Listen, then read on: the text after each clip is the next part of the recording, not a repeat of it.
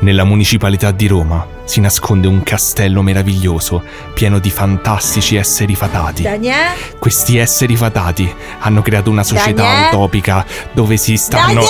Daniele! Eh, sto a fare l'introduzione, adesso facciamo i c'ho la film. macchina piena di gatti. Ci sono gli gnomi, ci sono questi sta- gnomi fatati.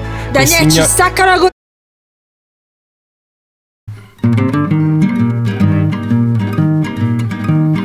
Hai visto ieri mattina sul giornale? Dice che hanno accoppato il sor Pasquale. C'è chi dice che la moglie chi l'alieni o i satanisti. Però è inesatto.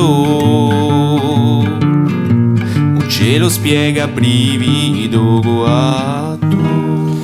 È tornata la corrente. E... Eh, ma in un'altra casa. Eccoci, siamo in un altro punto di, di Roma. Si Giulia, sta un sente? po' bassa, perché stai così bassa? Non di volume, proprio fisicamente Eh, bassa perché c'è la sedia più bassa. Ah. Scusa, abbassa la No, tua, ma ce l'hai la io, ma rotellina. abbasso io. Ma perché devi fare, devi Ah, è abbassare? vero, posso abbassare.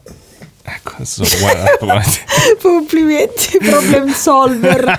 Comunque volevo dire a tutti che oggi ero, ero un po' triste. Daniele ha accettato di venire senza motivo all'Eurospin con me. Te l'ho proposto io, Eh, perché so che ti tira sempre lui. su di Cioè, morale. come un bouquet di rose mi hai regalato, per, grazie. me, per me è orribile andare ai supermercati, Però quindi l'ho fatto solo per lei. È stato bellissimo. Bene, ciao a tutti.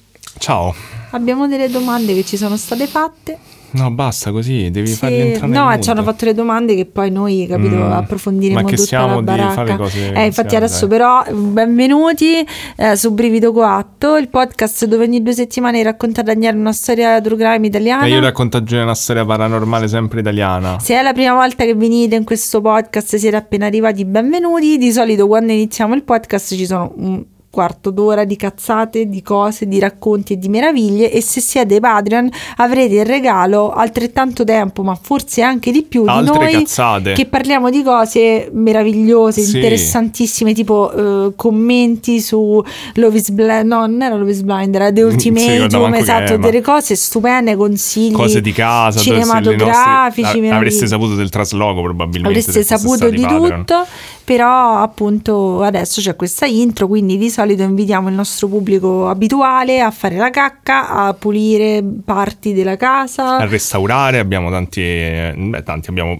relativamente tanti ascoltatori che restaurano. Sì, ma non penso che restaurino un quarto d'ora una casa su The Sims, penso. No, no, delle case, proprio restauratori tipo di opere d'arte. Ah, certo, cioè no, pensavo che tu dici voglio restaurare una casa in un quarto d'ora, cioè su The Sims, penso. Vabbè, mica hai detto devono finire adesso, iniziano Devo mentre fare, sentono il podcast. Me l'hanno detto loro che lo vero, fanno. Abbiamo molti restauratori Eh. che salutiamo, abbiamo anche molte persone che cuciono, persone che si occupano di effetti speciali, Persone occupano di insegnanti, animali. o animali, cose meravigliose, stu- cose Solo stupende. noi Vi facciamo, vogliamo... solo- stiamo qua. Vabbè, noi facciamo cose, cioè questi racconti durante una serata di cocktail, cosa che facciamo spesso nelle Mhm. nostre professioni, molte persone fanno "Ah", e a volte mi chiedono se sono una parrucchiera. Ma tu dici che lavori alla posta invece? No, quella era la, la canepa Ah, che lavora alla posta.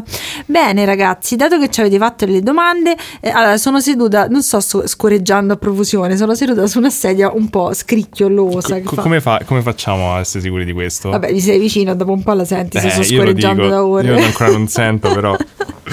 Bene. Mm, Abbiamo chiesto di farvi le domande perché ogni tanto lo facciamo perché non abbiamo fantasia, quindi eh, proseguiamo. Allora, ci hanno chiesto che cosa non sopportate durante un viaggio in treno?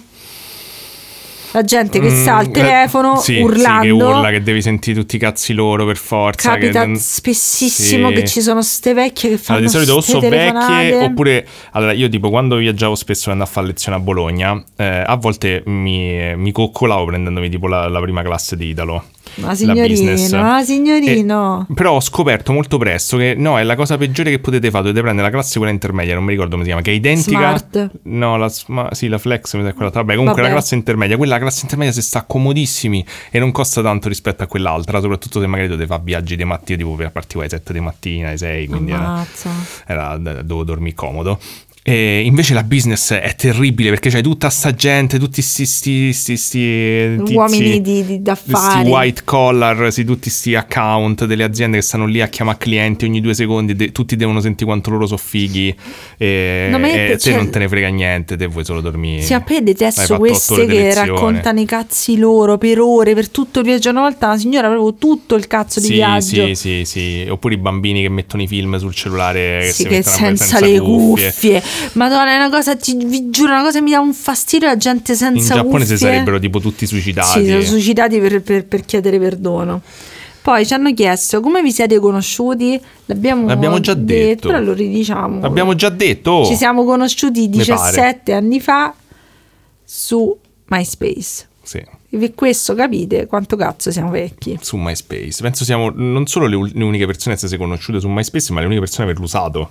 Sì, no, vabbè, per un periodo c'erano 3-4 persone che lo usavano. Ma non in Italia. Era più Emosin Queen, queste cose Era- qua. cioè in Italia era raro. Non io so la- io mi sono iscritta fatto. perché c'era un amico americano e tu ti sei iscritto perché volevi la fica. Ma non è vero! ma che cazzo dici? ma che figura di merda mi fai No, fare? per fare perché la musica, le due nobiltà. Eh, Ci avevo un gruppo. Vabbè, stavo- se ti capitava pure Vabbè, un ho capito, infatti. movimento. Ho capito, ma non era per quello. cioè, forse in piccola parte, Vabbè, ma comunque vabbè, no. se capita non è C'avevo che comunque uno- 17 eh, anni, vabbè, insomma, uno in piena può- crisi ormonale. No, c'hai 18, eri maggiorenne. No, 17 quando siamo conosciuti. No, 18, No, non è- 18. io 19 Ah, sì, e sì, te è 18. vero, non 18. diciamo che io vado con i I minorenni. minorenni. Vabbè, comunque. Poi ci chiedo, domanda, di- ah, domanda difficilissima. Vi piacciono i manga? Se sì, qual è il vostro preferito? Porca troia. Porca troia. Eh, ma io non ce la allora, faccio. ci piacciono i manga? Sì, tanto. Tanto. Noi leggiamo dei manga da tanto tempo. Poi abbiamo ripreso di recente a leggere le- manga sì, invece a leggere manga. Spesso mi addormento col telefono in mano mentre leggo i manga. quindi- Allora, io posso parlare dell'ultimo periodo della mia vita, quindi forse... Non lo so, perché la cosa è un, po cambiata, è un po' cambiata di recente da quando Giulia mi ha fatto leggere Cino Wadaci, che Porca comunque sia, dai. è entrato ora un pochino nella Nella top. Però ti direi forse comunque Pum Pum. Ah, Oyasumi bello. Pum Pum rimane uno dei miei preferiti. Non so, a me, cioè, diciamo che ci sono i manga Però storici, cioè storici con cui sono cresciuta. Cioè, non riesco a fare la distinzione tra manga belli e manga storici con cui sono cresciuta. Ad esempio, cioè, a me piacevano come tutti. Come della nostra Dragon età, no, vabbè, a parte Dragon Ball, da- Dragon Ball. Dragon faremo la recensione di One Piece nella parte, Ah, nella parte Patreon. Però eh, mi piacevano tantissimo le clamp perché quando, sei, quando disegni, vedere come disegnavano le clamp, Mm. facevo, oh madonna. Però a me piace, piacciono i manga più sfigati delle clamp che piacciono solo a me e alle clamp che forse si ricordano di averlo fatti, ma tipo Tokyo Babylon è uno dei miei manga preferiti della vita. Bello. Non è mai, cioè non abbiamo mai quagliato alla fine di questo manga. Però la, la cosa interessante è che possiamo unire entrambe le domande. Sì. Perché il primo giorno che ci siamo conosciuti io È e Giulia, cioè vero, fisicamente t'ho ci siamo visti, lei mi ha, rim- mi ha prestato uno zaino, mi hai prestato anche lo zaino perché non ce Sì, l'avevo sì, è e me l'hai vero. riempito di manga. È vero, è vero. Il problema è che la maggior parte erano in giapponese perché ero molto affascinato, però non... È vero, poi ti avevo Io ho prestato- pensato lei, dato che stu- studia lingua orientale, probabilmente sa, ma non sa capivo legge una- tutto ma e anch'io io cer- non, se, tu cerca- se tu cercavi delle cose anch'io cercavo altre cose quindi volevo impressionare Beh, c'è riuscito comunque. vabbè comunque insomma e poi recentemente appunto abbiamo letto un sacco di manga bellissimi mm, è complicata questa domanda Anche perché- Homunculus ci è piaciuto parecchio. Homunculus mi è piaciuto tanto, cioè, mh, però ci sono quei manga, cioè ad esempio noi per, per fare spazio a casa, ecco per questo vi dico sempre, minimalismo regà, perché quando fate un trasloco vi morde tutto nel culo, Sì. perché io ho dovuto dare via una quantità di manga infiniti e magari mi tenevo i primi numeri, ad esempio tipo, eh, che so, a me piacevano tanto i manga tipo anni 70, vabbè sti cazzi, è troppo lungo sto discorso. Vabbè, cioè, perché siamo molto appassionati. Sì, perché mi quindi- piace, mi piace tanto, capito? È una cosa Avete proprio- chiesto e mo vi sentite se lo Oh, sproloquio. e che cacchio, vabbè, comunque, ecco, questa domanda invece eh, che ce la fa Cristina, gioco da tavolo preferito. Allora, io non, so, ah, non sono una persona da giochi da tavolo. Io odio i giochi da tavolo, però da- ci gioco. Eh, dopo ci giochi volendo, però tipo, mh, cioè i miei genitori... Allora, a me quando, scusa, devo dirlo io. Eh, di. A me quando la gente dice tipo ah, adesso facciamo un gioco da tavolo mi piace subito il panico. Sì, perché non, la sai cos'è che eh, quando la gente mi spiega le regole, io faccio, Dio, devo ascoltare le regole e poi non me le ricordo È mai. come quando la gente dice il nome. Esatto, io non dice ciao, sono mai. piacere, tu fai oddio, devo ricordarmi il nome. Se voi mi dite il vostro nome, probabilmente No, non l'ho non capito. Però non è colpa vostra, è l'ansia sociale. Però, insomma, la, la mia amica Giada invece è tipo mh, praticamente drogata di giochi, cioè è preoccupante effettivamente la sua passione di giochi da tavolo e mi ha fatto giocare a questo che si chiama Paranormal Detectives, costa pure poco, compratevelo su Vinted, ma che ve frega, ed è un sacco divertente, infatti lo vorrei comprare per giocare con te, con gli amichetti, e è carissimo perché praticamente tutti giocano come dei, dei detective che devono, e una persona gioca come il morto, e ci sono vari casi, quindi la persona che, che è morta deve far capire agli altri con delle cose un po' spiri- spiritiche, no? tipo la tavoletta Ouija, delle cose, come è morta, è divertentissimo e non lo dico perché ho vinto. ah, ecco, Però invece quelli tipo Dixit mi fanno venire No, latte alle ginocchia. pure che no, no, a me piace. A me piace il labirinto, come si chiama? Labirinto Il labi- magico, labirinto magico bello. è bello. Io e Eliana per un periodo andavamo in un bar vicino a casa mia che aveva tipo Cranium con tutte domande del tipo del, del- quando c'era ancora l'Unione Sovietica, Sì, il muro di Berlino, ci giocavamo sempre. E poi forse il mio preferito, anche se è scontato, è Cards Against Humanity, che comunque fa sempre ridere. Sì, però una volta ci hai giocato così tanto e sei diventato pazzo. Poi ci hanno chiesto il film fantasy preferito. Non saprei dire perché non. non- Film fantasy preferito. Che cos'è fantasy? Noi, noi non siamo molto Non amanti so. Cioè, fantasy. allora, devo dire che abbiamo visto. Quando mi è volato il telefono da- da- dalla Forse finestra. Fantaghirò. Fantaghirò, eh, scusa, grazie Daniele. Perché abbiamo visto il Signore degli Anelli re- recentemente. pure. Mi sono divertita, vi, dirò. però Però io non sono una persona da fantasy. No, no. Bene. Fantaghirò. Beh, Fantaghirò grandissimo. Eh, il- la backstory del cibo e della pepa. Eh, backstory. Ve lo- Allora, No, aspetta, perché se speriamo i gatti è troppo. eh, allora, la pepa. che vuole il problema? No, perché poi ho paura che la gente dice. Tanto no. è corto il mio caso. Ah, vai. Qual è? è corto il tuo caso? Sì, abbastanza, Ah, ok. credo. Poi dico, poi non è Vabbè, vero. ma, la- ma non so se vuoi sapere la Corto backstory del nome del cibo e della pepa o dell'essere cibo Dai, si può fare entrambi, Vai, cioè è facile. vai. Allora, la pepa è stata presa eh, come secondo gatto per fare eh, compagnia Momino, che potreste aver già sentito nominare in un altro episodio in cui ne abbiamo parlato. Sì, E, mm, che era il nostro gatto, il primo gatto che abbiamo avuto insieme. sì, amore. E mm, volevamo fargli compagnia, purtroppo poi lui è morto poco dopo che abbiamo sì, preso la pepa e non, due, due tre mesi. e non si sono presi tanto Vabbè, bene. ma perché la pepa si caga sotto e La lui era un pezzo in di un- merda. La Pepa viveva in uno scaffale in alto Era perché molto lui era veramente un pezzo di me, è stato terribile. E- però lei l'abbiamo presa al Gattile di Largo Argentina, era un ehm, dice- era tipo il 31 dicembre, Sì, a- il 30 a- dicembre, il 31, al pomeriggio del 31 Capodanno. dicembre. Eh sì, sì, l'abbiamo presa e sta con noi dal 2017. da Sì, tanto e tempo. aveva già due annetti, un anno e Sì. mezzo. Mi sembra. Allora, però per noi ha sempre due anni, cioè se voi adesso dice Sì, questo gatto probabilmente ha un'età, no, ha No, no, sempre, è sempre due anni. E, e si chiamava Maki, eh, appunto la Pepa, perché si chiama Pepa non c'è, non- nessuno dei nomi la sappiamo come topa, la tepa, la pepa. No, ho detto lei di Pepa, sì, to- topa, La tepa, topa, pepa. Forse, que- forse lei sì, Kimchi e, non lo il, e il sappiamo. cibo invece l'abbia- io volevo trovare un Però si gatto. chiamava Maki da Largo Argentina, il nome che hanno dato loro. Poi abbiamo il cibo e l'abbiamo trovato a luglio eh, insieme a un fratellino che purtroppo è morto e l'abbiamo salvato, e fatto le flebo e tutto e si chiamava si Sotto chiama casa, vicino casa l'abbiamo trovato. sì, si chiama Kinchip, ce l'ha su- su- suggerito Eliana il nome Sì, per fare però il tema e del è, cibo orientale. e poi è diventato cibo quello proprio Questo non, non non ve lo so dire però è il cibo Lei dice sempre tope, tepe, pipe, pipe. secondo me non si sa come è diventato cibo. Sì. Comunque abbiamo capito che quando prendete dei gatti, questo è un consiglio È spassionato, voi gli date dei nomi, ma tanto Sì, è inutile, dovete aspettare che il nome cresca da solo, venga da solo, perché poi arriva. allora poi ci dicono ehm, Eh. vorrei sapere tantissime musiche ascoltate Daniele ascolta Eh. tutta la musica del mondo io ascolto poca musica sono una brutta persona Giulia ascolta tipo Lana Del Rey. Non so Ti non piace? idea ma chi? sì. non so mi sta simpatico Questo è un gatto, questo è un altro gatto. Bellissima la canzone. E, no, non, non lo so, io ascolto. mm, Cioè, Daniele è molto più raffinato dei gusti di me. Io, Vabbè, io perché comunque... Però ci sono degli, degli- degli artisti No, che tu, mi hai introdotto, eh, che mi piacciono, cioè, ci sono del- Smith, Imogen Heap, queste cose qua. Eh, ci sono delle persone che ti ho fatto ascoltare, però c'è anche delle de- degli ascolti tuoi, tipo ti piacciono i musical, le cose tipo di Eh, musical. tantissimo musical, sì. Infatti Daniele mi prende per il Tipo culo perché Mia. adesso ho messo a ascoltare tutto il fantasma dell'opera perché devo andare a vederlo. Fa, ma che coglione il fantasma Ma non l'ho mai dell'opera!" detto, ho detto che coglione il fantasma dell'uomo che non ti ho mai preso in giro a te. No, no, hai lo detto che coglione il fantasma Eh, dell'opera. lui, ho Ma detto, noi no, siamo d'accordo che ci è coglione il fantasma dell'opera. Daniele ascolta qualsiasi cosa nel, nel mondo. Gli dici Mm, l'ultimo brano che ti è piaciuto tanto. No, allora io l'ho già detto in un altro episodio, però tipo il- mi, mi fa strano parlare della musica che mi piace, perché sono estremamente geloso. Sì, ma sei come io che i manga non li È una volevo cosa senza pestare. senso, Eh, è una vabbè, cosa senza allora senso, eh, però. cazzo, cazzi Daniele, però... no, vabbè, però diciamo che comunque sia uno dei generi che mi ha mi ha influenzato tanto quando ci siamo conosciuti con Giulia, così ricollego ah. alla prima domanda, era comunque l'emo, però non, non, pensate l'emo quello che forse se siete più giovani avete ascoltato L'emo, voi. quello anni 90. L'emo quello degli anni 90, Sunny, sì. di, Sunny di Real Estate. Sì, Sunny di Real Estate, esatto, Jimmy gli American Ford, Football. American Football.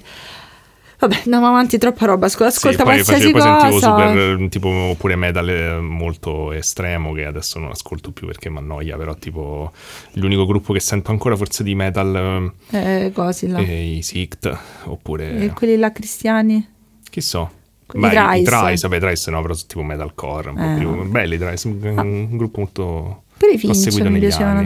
tanto. I Finch un album solo, secondo me vale la pena. Eh, ma Chemical Romance, io dopo che l'ho visti live ho fatto questa esperienza, la mia vita è finita. Ma che mica romance, secondo io, io li, a- li apprezzo No, me li apprezzo cose. anch'io, però non so, Però mi, me ha li ha fatti chiuso, mi, ha chiuso un, mi ha chiuso un cerchio questa cosa. Era un gruppo che ascoltavi te quando Sì, ascoltavo conosciuti, sì, tanto quelli, pure i cosi, di- come si chiamano? Que- quelli che c'era Skrillex. A me piacevano Ah, i From First to Last. mi piacevano. Vabbè, comunque.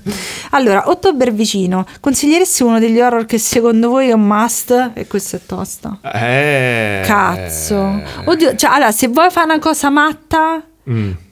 Quello là del bagno è davvero matto. The Glory. Eh, oddio, no, Glo- Glory. Glory, mi sa. Glory, quello è mattissimo. Cioè, se dici quello, ok. Però non è, un, non è un horror. Cioè, molto figo quel film, però non so se è un horror. Eh, non... È inquietante, però... Cioè, allora, se, se vuoi eh, un horror mattino carino per metterti nell'ottica di Halloween, secondo me io ti consiglio Freaky. Freaky è molto simpatico, è divertente, una commedia. Era? Era quello che l- la- l'assassino e una ragazza si scambiano.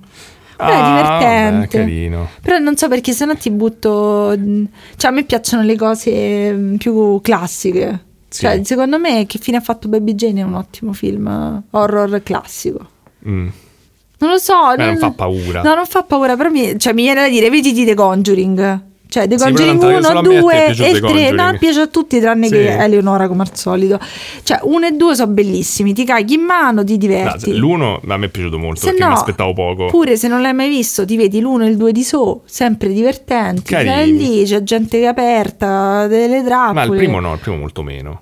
Ma sì, un po', un po' no, c'è un po' gente. C'è un po' di gente aperta, quanto basta, però insomma pure quello. Oppure appunto ti vedi magari The qualcosa. Cube. The non so Cube. un... Sì, dai, The Cube. Oppure magari cioè, se ti vedi una cosa tipo Ah, Halloween. o sai un film horror che secondo me mh, è sottovalutato, però a Eh. me piaceva un botto da giovane, Darkness. Qual era Darkness? È un film veramente un po' sbro... cioè, è- mi sembra che è tipo spagnolo, oh, però tipo... Cioè, non voglio spoilerarvi niente. Ah, ma l'abbiamo visto, c'era quella. Ho capito qual era. È strano, è un film molto strano. L'abbiamo visto, è strano, è divertente. Cioè, sembra un film standard hollywoodiano horror, però invece è proprio strano. Sì, Ve lo, ve lo consiglio, c'ha dei colpi di scena pure interessanti. E poi Rec, tipo Rec è un bel film che horror, se era, non era figo. Però non lo so, Che ho cioè, pensato film non, non, eh, non- americani. non americani. Se no, appunto ti recuperi, tipo appunto tipo fa delle maratone di classici. Oppure dicono che è molto bella, non ho ancora vista la serie di Chucky, della Mm. bambola assassina, magari ti vedi la serie, non lo so. Io, come ho detto ieri sera degli amici, per me il film horror pe- cioè, più spaventoso che abbia mai visto non è un film horror, perché secondo l'autore è un documentario della sua vita. E Grazie, Non l'ho mai più rivisto. l'ho visto adolescente, mi ha terrorizzato, l'ho mai più rivisto. Ed è mm, Communion di Whitley Strieber, che è un contattista. Quindi non so se qualcuno lo vuole rivedere, poi mi fa sapere. Era, mm, non so se poi potete categorizzarlo come film horror, ma secondo me sì. Ma, ma poi mo esce un sacco, comunque esce pure la serie di piccoli brividi, un sacco di roba interessante horror che probabilmente ci vedremo. Però ogni volta che mi fate questa domanda mi scordo qui ci assolutamente. hanno fatto domande che ci fanno parlare per ore. Eh, infatti, vabbè. Allora, poi, eh, come hanno preso i gatti in trasloco? Malissimo. Cioè, praticamente la, la Pepa no, sta ha avendo, aperto un braccio, avendo si è aperto un braccio, ma poi sta avendo la- il momento più felice della sua vita. È la gatta più felice che abbia mai visto, proprio perché è, è gatta unica adesso. Perché il cibo passa il suo tempo nascosto o a piangere in maniera insistente. Sì, sta- passa le sue giornate nascosto sotto un letto, poi scappa, corre, va sotto un altro letto, poi eh, esce, piange per ore e poi ritorna Esatto, e io non dormo un cazzo. La Pepa però ha fatto questa cosa tipo il primo giorno e poi si è sbragata, è mo sta, sta contentissima. Poi abbiamo speso giro. 28 euro di Feliway, quindi quindi andrà meglio. Poi ci hanno chiesto, cioè, la domanda più complicata l'ho lasciata per ultima. Ah, ok. Come avete deciso di fare, le- che era ora di fare un podcast? Perché ho smesso di fare YouTube. Eh, dopo un Però anno... se non puoi fare queste domande devi andare a mazzetta. Se sta a fare domande rispondi Ok, bene. vabbè, praticamente che è successo? Io e Daniele ascolt- allora, io ascoltavo dei podcast, ehm, come cazzo si chiama quello? Quelli My co- Favorite Murder e altre cose dove gente si parlava e si raccontava le cose. Daniele sentiva di Paranormal Life e ha detto, senti, Eh, poi abbia- sì, vari altri podcast oppure che ne so, c'erano all'epoca i video di Barbie Xanax sul Mm. True Crime, queste cose qui erano proprio gli inizi. Io ho detto, ma perché non facciamo una cosa del genere pure noi? Sì, perché lei aveva sempre avuto questa cosa di YouTube che la sua esperienza non era stata mixed, non proprio Sì, positiva. E, e io tipo non ho mai partecipato molto al su YouTube perché appunto co- come avrete No. intuito dal nostro- dai nostri social e tutto non è che mi piace tanto basare una cosa, un prodotto sull'immagine e mi è sempre piaciuta invece l'idea della voce, nel senso pure appunto come musicista, come ho detto altre volte, ci stanno, mi piace l'idea tipo che ne so, di gruppi che non sapevo neanche che faccia ci avessero, però ho sentito, ho ascoltato la loro- le loro canzoni per tanto tempo.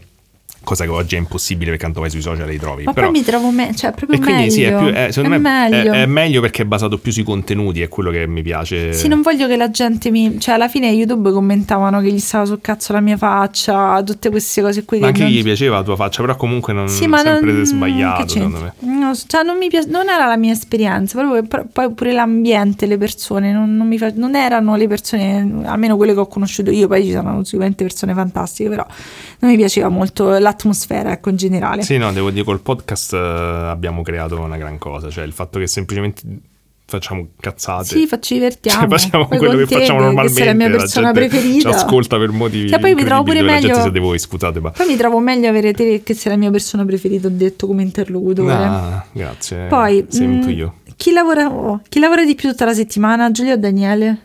Eh, dipende. Eh, dipende. A volte pari. Mm. Eh, A volte sì, eh, più o meno nella media uguale, penso. Oh mio Dio, ma quante, quante domande. Vabbè, non è una domanda, ma una dimostrazione di amore. Sei il mio, podcast, il mio podcast preferito in assoluto. Ti vogliamo tanto bene, anche noi. Anche noi. Eh, quante si no, questo l'abbiamo già chiesto. Eh, ci sarà mai un episodio speciale nel quale non trattate i casi italiani? Ma perché no? Magari Ma in sì, futuro. sì, Eh, quanto mangiare giapponese? Un po'. parecchio. E, Di meno. Sì, poco. Ho Sì, detto poco. Poi consigli Mastef per chi ha dei gatti, non ti fare fregare. Ama- i amache, eh, tiragraffi, tutto ciò che è bello, che tu pensi che renderà la tua casa accogliente, i gatti la adoreranno, gli farà schifo, ci cagheranno sopra. E di- eh, p- prote- se hai un divano nuovo, proteggi il divano in tutti i modi. non- e un'altra cosa, c'hai un gattino piccolo, non ci giocare mai con le mani o coi piedi, se no sei fottuto per, Per tutta la sempre, vita. per sempre. E non, non date da mangiare le cose che mangiate ai gatti. Ok. Ok. Ok, eh, come reagire ai cambiamenti in generale? Questa è la domanda un po' più articolata. Cioè, è complicata come risposta. Eh, bella, bella domanda. Non so se noi siamo le persone più indicate. Boh, no, eh, beh, in realtà io faccio un po' fatica con i cambiamenti. Sì, appunto.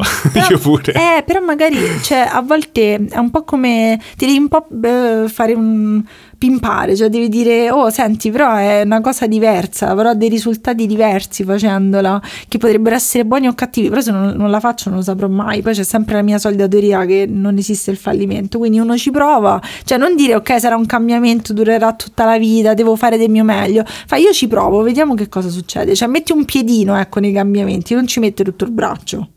Ok, io sarò più filosofico. E mi do più un tono. Sì. Però eh, secondo me, cioè io nella vita ho sperimentato, come penso tutti voi, la sensazione di stagnazione, cioè il fatto di sapere di rimanere fermo in una situazione, quindi l'assenza di cambiamento per definizione, e credo che sia una delle sensazioni più angoscianti e anche più subdole perché... Perché eh, tanto le cose cambiano lo stesso sì, intorno a te. esatto, mischia questo senso di sicurezza al senso di, mh, di prigione in realtà poi alla fine, di angoscia di morte proprio, perché in realtà Mm. la definizione di non muoversi, le cose che non cambiano, cioè le cose che non cambiano mai è la morte alla fine, dal tuo punto di vista. Essere fermi per, per eccellenza.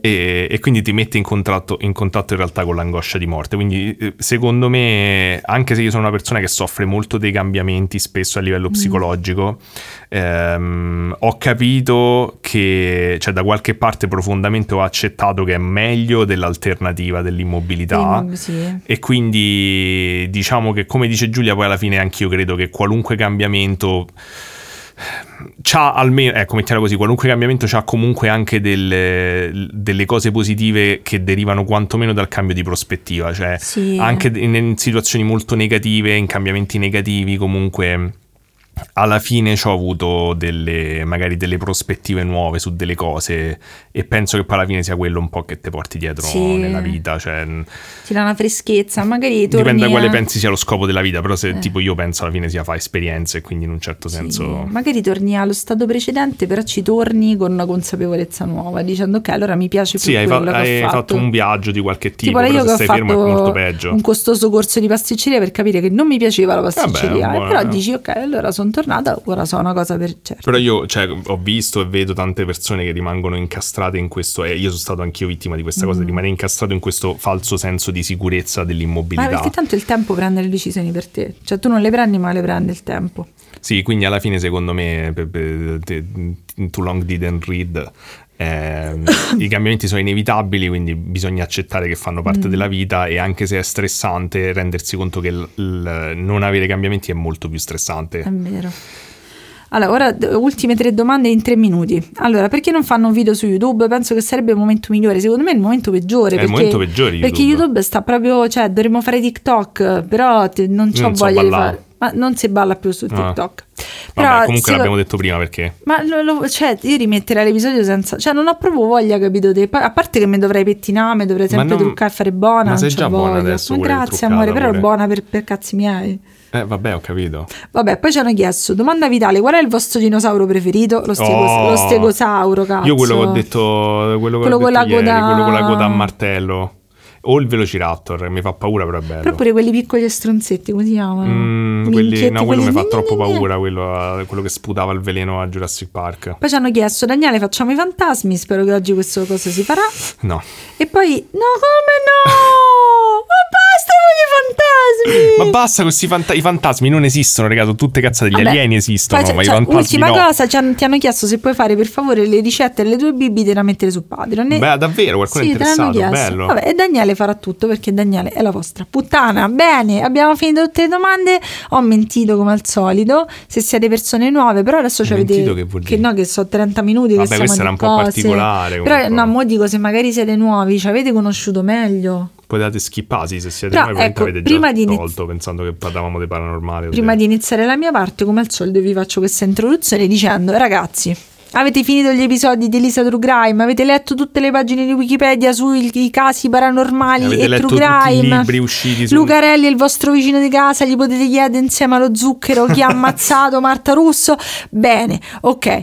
Questo non è il podcast che fa per voi perché noi cazzeggiamo, noi siamo scemi, noi facciamo le cose meno bene. Questo è un podcast in ciabatte dove voi andate al bar a mangiarvi la coppa del nonno pieno dei vecchi che scatarrano e io dico a Daniele, oh ma lo sai quello come è morto? Questo è lo spirito del podcast. Quindi non vi incazzate se non vi diciamo tutti i cazzetti perché non ce ne frega una minchia. No, esatto, ci piace riflettere un po' sulla cosa Bene. con quello che abbiamo capito. Esatto, adesso col turkey inizierò la mia parte. Ma basta un po' il microfono, io non ci arrivo. Ah, proprio devi abbassare. Adesso okay. abbassa io. Eh, ma va bene uguale. Dai. Adesso abbassa io. Bene, adesso le mie fonti sono sicuramente c'è anche sulle stronzate di Pulcinella. Eh, non puoi dire così, devi controllare. Non però. controllato. Eh, l'ho capito. Allora, le mie fonti sono Milano. Perché tu non le fai mai le fonti? Ma sei una persona di merda, rubi il lavoro Allora, innanzitutto, innanzitutto io lo dico quando ho delle fonti e dico se c'è una fonte principale chi è stato. Ma poi io ho talmente tante piccole Eh, fonti certo. e piccole cose che non è che poi posso mettere a dire. eh, cioè, Non lo so. Vabbè, Milano nei secoli, il giornale, Vanilla se me, lo, se Magazine. me lo potete chiedere, se vi interessa, vi Ve lo dice. Ma però devi andare a cercare, devi scrivere qualche Ce parte. l'ho tutte scritte le fonti. E allora dille. Eh, no, non mi posso mettere a fare una lista noiosa come la tua. Te lo Oh, fai. que- è brutto scoprire in una relazione queste Ah, cose. ah, e che poi eh, questa cosa della lista di la verità fai solo perché così la gente non te può dire eh ma dove l'hai presa e date un tono hai appena detto che hai fatto tutta la No, ciabatta e poi ti fai la lista oh, eh sì ah, certo il lavoro eh, eh. mio è gente che mi frega le cose Eh. e non dà crediti. Bisogna sempre dare crediti al ma che credito. c'entra le fonti non so credi, mica hai detto che hai fatto a te ricerca. Ho capito, vabbè, ma dico, cioè, se una persona l'ha già fatta o ho, ho capito le cose da lui, lo devo dire. Secondo me solo per dare in tono. E sai quando i cinesi quanta con roba mia ci hanno fatto le magliette? È vero, quello è vero. Massimo Piccozzi è e diverso però. secondo me. S psicologia, stessa cosa, bisogna sempre dare credito alle persone, anche se ci copiate il podcast, dite a chi vi siete ispirati. Bene, il 23 maggio del 1903 al porto di Genova viene rispe- ripescata una valigia molto grande, avvolta in un panno blu. Ok. Chi la trova dice, cazzo, in Ho già- questa ho grande sentito valigia... Non ho sentito, la dico subito. Non ho sentito Eh, la data. 1903. Ok.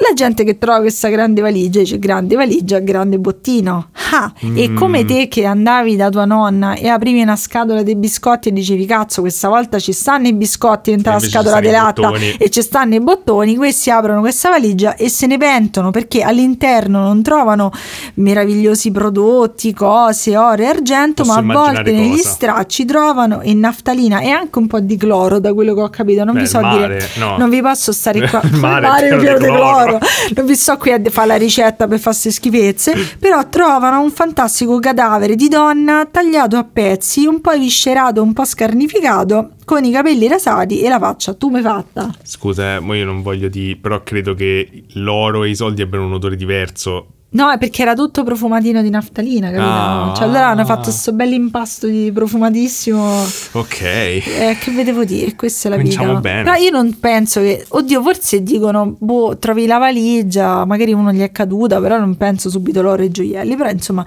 eh, hanno imparato una lezione importante nella loro vita. Quello che dicevamo prima.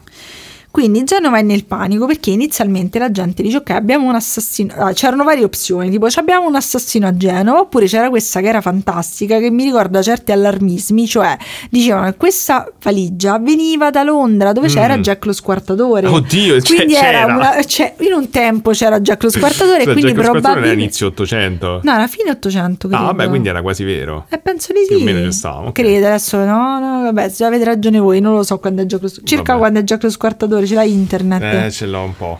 Cerca Jack lo squartatore quando è? Quando? Quando? E allora, e 1888. vabbè, c'aveva una certa, c'aveva 120 anni, però sti cazzi, cioè Jack lo squartatore sempre. 120 anni era 1903. Eh. Eh, 1888, no, mica 120 anni. Ah, scusate, Eh. non so fare i conti. Vabbè, comunque quando Jack lo squartatore è come i diamanti, è per sempre. Ok. E mm, praticamente quindi dicono: No, Dio sarà. un-" Ma, ma poi in Italia le cose arrivano dopo tipo ve- arrivavano dopo vent'anni all'epoca, no? Quindi magari dicevano: Vabbè, questo ci ok, giusto, sì. E quindi, vabbè, oppure se l'aveva spedita con le poste ci stava col tempo in cui è arrivata sta valigia. Quindi, vabbè, tutti, oddio, c'è Jack lo squartatore, cazzo. E nel frattempo si fanno avanti i tre testimoni. Due facchini che dicono di aver portato un elegante uomo milanese con baffetti Mm. che aveva una. Non c'erano tutti i baffetti all'epoca. No, questi baffetti erano particolari. Poi ti farò vedere anche una foto che in questo momento non ho, però fai finta, 1903. guarda, fai finta di aver visto questa foto. Oh, vedi? Esatto. Quindi eh, dicono che c'era quest'uomo milanese molto elegante, arrivato appunto da Milano, che, aveva, che avevano accompagnato al porto. Si fa avanti un barcaiolo, questo barcaiolo doveva accompagnare quest'uomo eh, con i baffetti milanese insieme alla sua pesante valigia in un giro in barca. A un certo punto a quest'uomo, Daniele mi devi ascoltare. sto a un certo punto a quest'uomo questa valigia si sente un tonfo e questa valigia è caduta in mare. Lui fa, "Ops, il barcaiolo, cadavere." il barcaiolo dice scusi signore ma che cazzo gliela vado a riprendere sta valigia? Quello ho fatto non ti preoccupare perché non volevo pagare i dazi doganali su questa valigia quindi l'ho buttata in mare.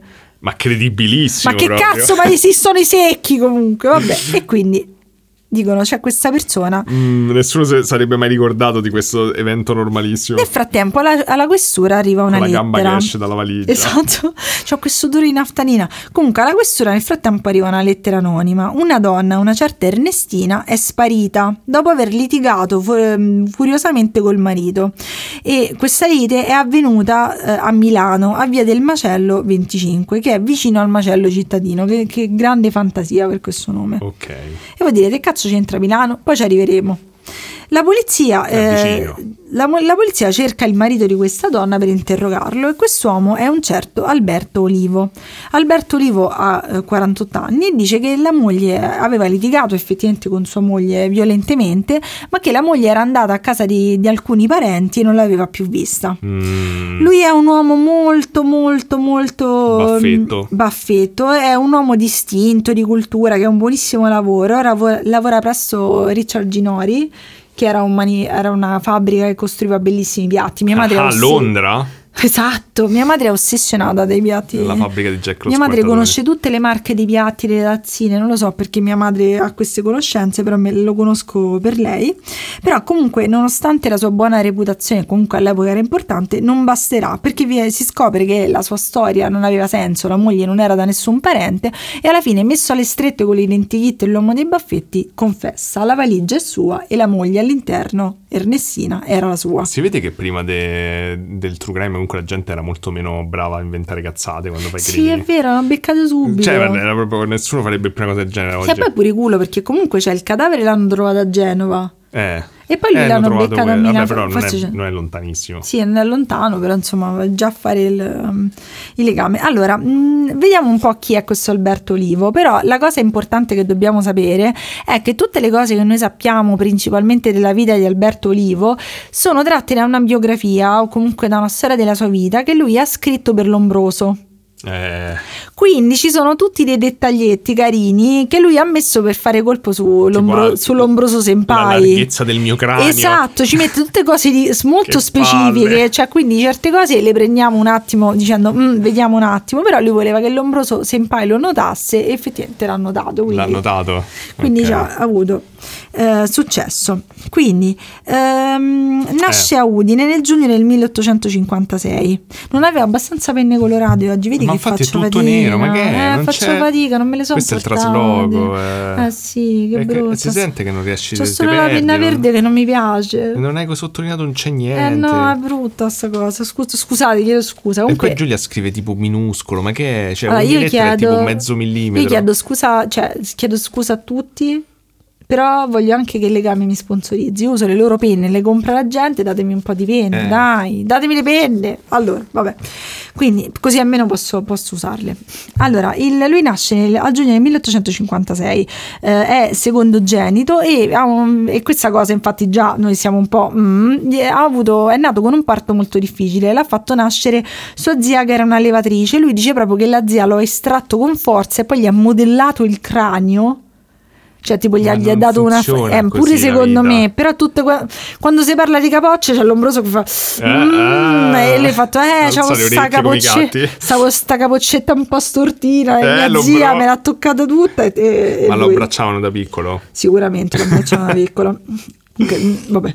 E, mm, Chi, chi vuole cogliere colga. Esatto, e il padre, lui appunto ha il padre che lui definisce mh, amorevolmente come un uomo debole o anche una donnetta, dato che vedremo che Alberto Olivo non ha proprio un grandissimo rapporto con le donne.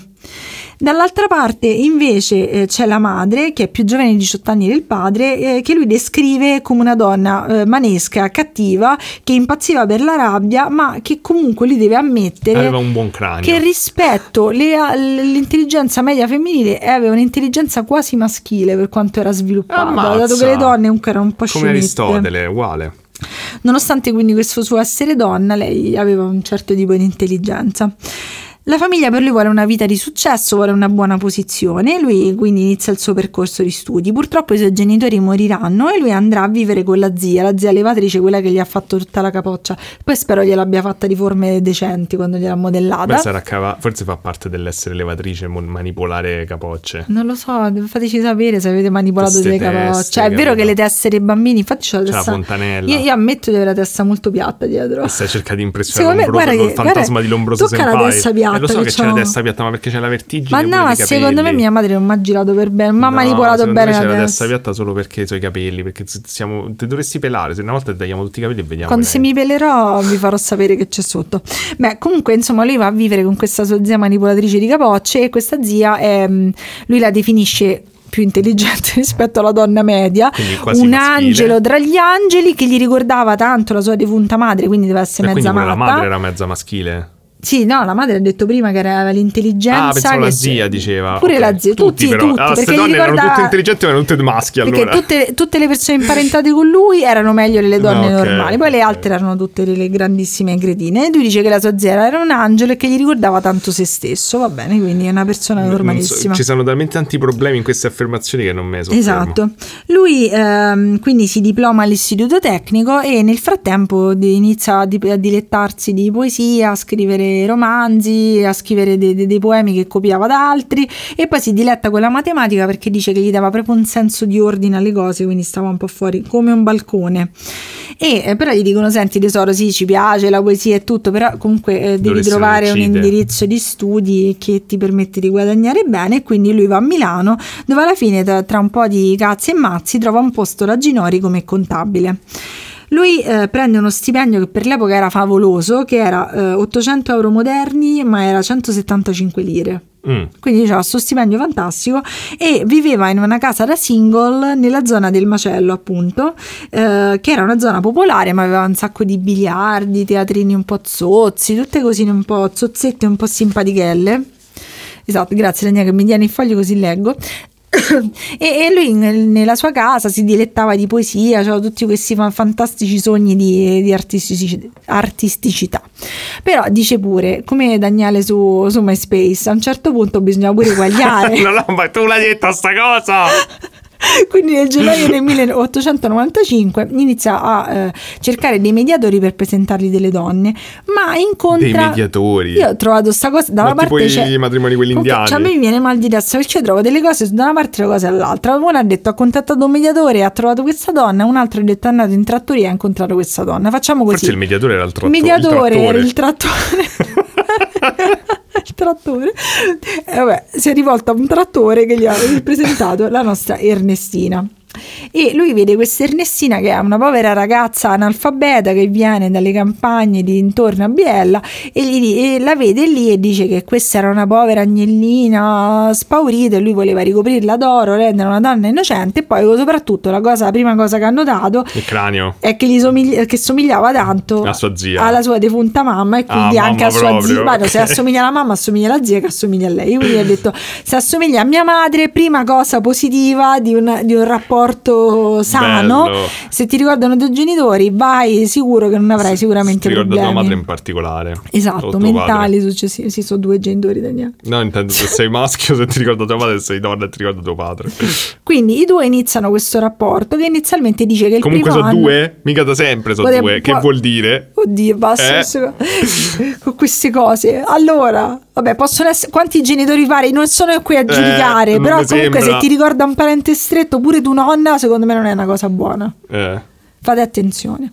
Bene, poi dire, quindi loro hanno questo primo anno che è abbastanza tranquillo, dice lui, però a un certo punto, cioè lui voleva principalmente una donna sottomessa, un po' scemetta, che lui poteva dirgli di lavare, di pulire, lei stava zitta, voleva, una dome- vuole- voleva quella domestica come succede in alcuni casi. Chi è che non vuole quello? Voglio dire, Eh, poi certo, se ritrovi la donna intelligente tipo te, è un casino. che non pulisco cazzo.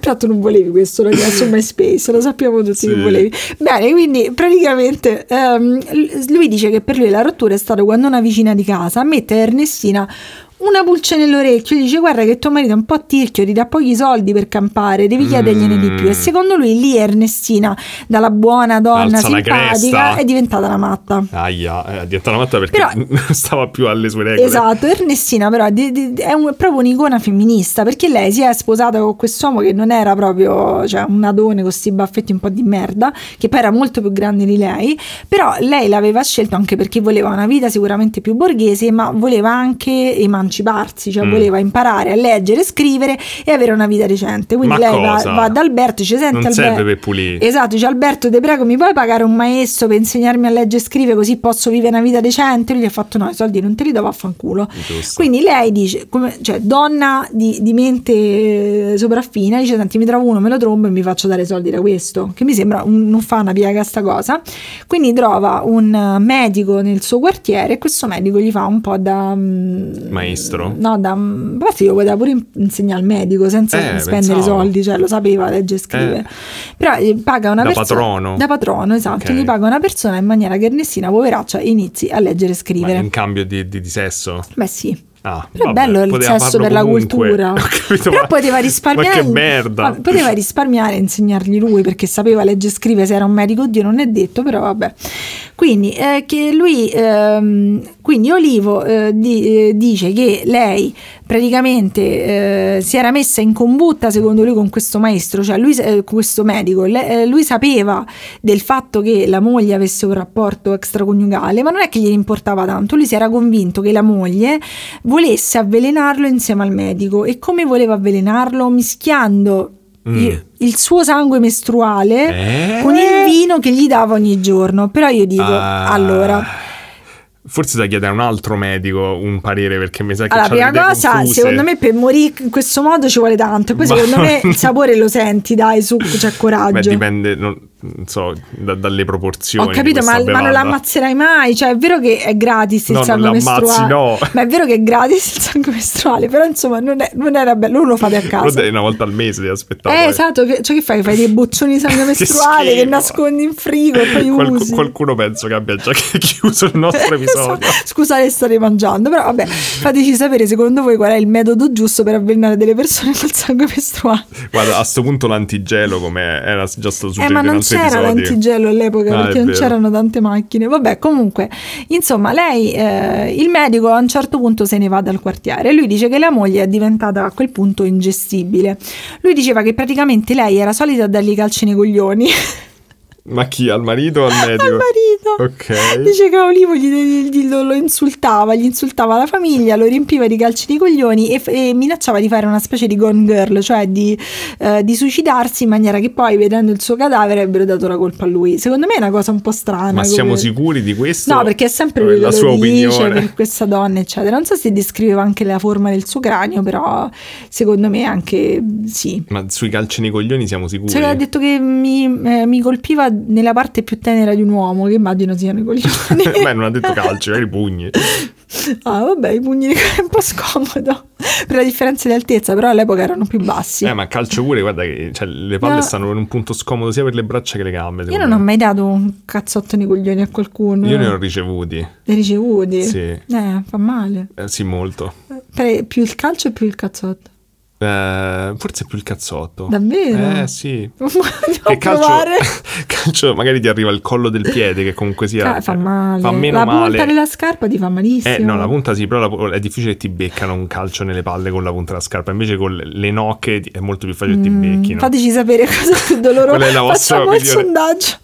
Bene, comunque tutta questa situazione di cazzotti nei coglioni, sangue mestruale, eh, suicidi eh, strani, eh, culmina nella notte tra il 15 e il 16 maggio del 1903. Infatti Olivo dice che dalla mattina inizierà a litigare con la moglie come al solito, Lei però lui si sente... Lui non fa altro che descrivere, de- sì sicuramente gli avrà dato, dei delle cose psicosomatiche, cioè in tutto il suo racconto Mm. c'è lui che si sente teso, si sente... cioè sembra un po' che, ripeto, sempre voleva sempre eh, abbellire la situazione e lui dice che praticamente si sentiva febbricitante, quindi chiede alla moglie gentilmente se gli poteva fare una limonata, la moglie dice col cazzo sto a dormire vaffanculo.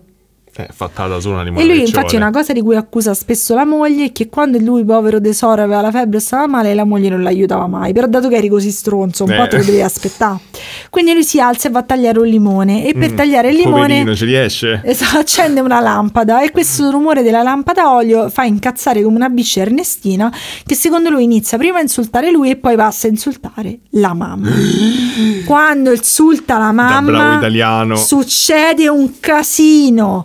Quindi lui dice che si ricorda a un certo punto di, averla, di volerla andare a spaventare con il coltello, perde come i sensi e si sveglia ore dopo con il coltello insanguinato vicino al cadavere. Mi pare un po' facile. Questa cosa tornerà dopo, ricordiamocela Mm. tutti. Quindi, una volta che si è svegliato, i vicini nel frattempo sentono urla e varie cose. Nel frattempo, quando si sveglia, prende il corpo della moglie, lo mette sul tavolo della cucina Ma e l'ha fatta a pezzi poi. No, sai, vai, sì, poi la farà a pezzi. Tanto era unita, la mette sul tavolo della cucina e ce la lascia là. Dice: Senti, sai che ti dico? È una bella giornata. Me ne vado dal barbiere a farmi una passeggiata eppure in tar- trattoria per festeggiare. Dal tra- il famoso trattore che Sai, poi... dal trattore e torna alle 11 di sera. Quindi tutta la notte, sempre con la moglie in cucina là, sì, lui si tormenta dicendo ma che devo fare? Mi devo consegnare o devo cercare di salvarmi la vita? Cioè di, salv- di non andare in carcere? Lui decide a questo punto di agire e Mm. quindi fa le seguenti cose molto schifose. Prima cosa, questa non è schifosa ma è da stronzi, prende tutti, mh, tutte le cose che la moglie poteva portarsi da questi fantomatici parenti che si era inventato, insomma che lei era andata, eh, e vende tutte le sue cose nel mercato di Porta Venezia. Ci fa pure un, un sacco di soldi con le cose della Bene. moglie e quindi ha più soldi ed è contento. Poi torna, torna a casa e dopo un paio di giorni inizia pian piano a disfarsi degli organi, prende pezzi di organi, li butta nel Ma che water cazzo? Che vi devo dire, e poi impasta tutto quello che è rimasto dei Non vari mi pezzi, sembra la, la cosa che cose. fa uno febbricitante che ha Esatto, ucciso. Poi, poi vedremo questa cosa. E quindi eh, impasta tutto con tutte queste varie sostanze, Eh, che taglia i capelli me- de- per non far riconoscere la moglie e dice voglio buttarla Non ha mare. funzionato quel cazzo. Esatto, poi dice voglio buttarla nel mare più profondo che posso, vicino c'è il mare Ligure, andiamo lì. E quindi mette in moto tutta questa cosa. Cioè, ha fatto Però, tutto questo casino e poi ha lanciato quattro davanti giorni- ai testimoni la valigia. Esatto, poi questa cosa dura comunque quattro giorni, non dura poco, cioè lui pre- pensa, c'ha le sue crisi, c'ha le cose, fa, fa lo schifoso, eccetera. Quindi arriva- lui viene, eh, quando, dopo la sua confessione, viene trasferito al carcere, ci starà per un totale di 12 giorni, poi vedremo. Come 12 Nel giorni. giugno del 1904 inizia il processo. Questo processo è passato alla storia perché è una cosa allucinante. Gli avvocati dicono: Sentite, il nostro assistito è palesemente incapace di intendere e di volere. Lui Mm. davanti alla corte dice: No, io sto benissimo. Ma- E tutti fanno: Ma che cazzo Cioè, quindi- dicendo? Lui dice: Ragazzi, io soffro di epilessia e so- io alla fine io sono l'unico testimone e io non me lo ricordo l'omicidio. Ok? E che sti cazzi? E C'è un la cadavere. giuria giustamente dice: Ti assolviamo. Ma, è che, solo ma che cazzo un stai dicendo? Ti assolviamo. Vabbè, d'altronde le donne tanto... Vai, prego. Le donne Eh, sono pure poco mm, intelligenti. Poi vediamo perché c'è? c'entra questa cosa. Eh, mi immagino. Quindi, che cosa succede? I letterati dell'epoca, i giornali fanno: Ma che cazzo abbiamo appena visto? C'è un, un autorevole sociologo dell'epoca, Però Sig- scusa, ma c'era una Siegele. giuria? Eh, All'americana? no, le- il vabbè, i- giudice? sì, giu- il Ok. giudice, scusate. Vabbè, la gente presente, raga, non so come funzionano bene queste Eh, cose. quindi c'era- cioè, la gente giudica tipo all'americana, no? No, no, penso cioè, le persone, gli avvocati, le, le cose, il giudice. Il giudice giudica. Che ne so, raga, vabbè. Ma fai casi true da- da- da 15 non lo so, anni. Non le so queste cose, per questo non dovete ascoltare questo podcast. Quindi, che cosa succede? Questo Siegel, che era un autorevole sociologo, si oppone e dice: Sentite, scusate, ma un cosciente è un par di coglioni, è proprio così scritto, perché questo ci ha avuto quattro giorni, ha fatto heart di sulla moglie. calciati. Esatto, ha fatto heart attack sulla moglie, cioè, cioè era cosciente. Eh. Quindi annullano il primo processo e la Cassazione. ah, è vero. A dicembre del 1904 fanno il secondo grado di giudizio che tu dirai "Ah, sarà andato meglio, no, è andato molto peggio perché Come è chiamano, chiamano Lombroso come eh, esperto No. perito e lui dice madonna che figata, Olivo è la prova della mia teoria dell'uomo naturalmente Eh, delinquente, sì. quindi lui fa una, una pippa, una serie di discorsi che dicono che non ci hanno capito una fava di quello che ha detto, Immagino. Detto, era feli- però lui era felice come una Pasqua e dicono che capiscono solo che lui dice senti, lui eh, è pazzo e deve andare in un manicomio come tutti perché a eh, Lombroso gli piaceva tantissimo buttare le gente in manicomio e poi insultarla Sì. come abbiamo visto dal suo museo Sì.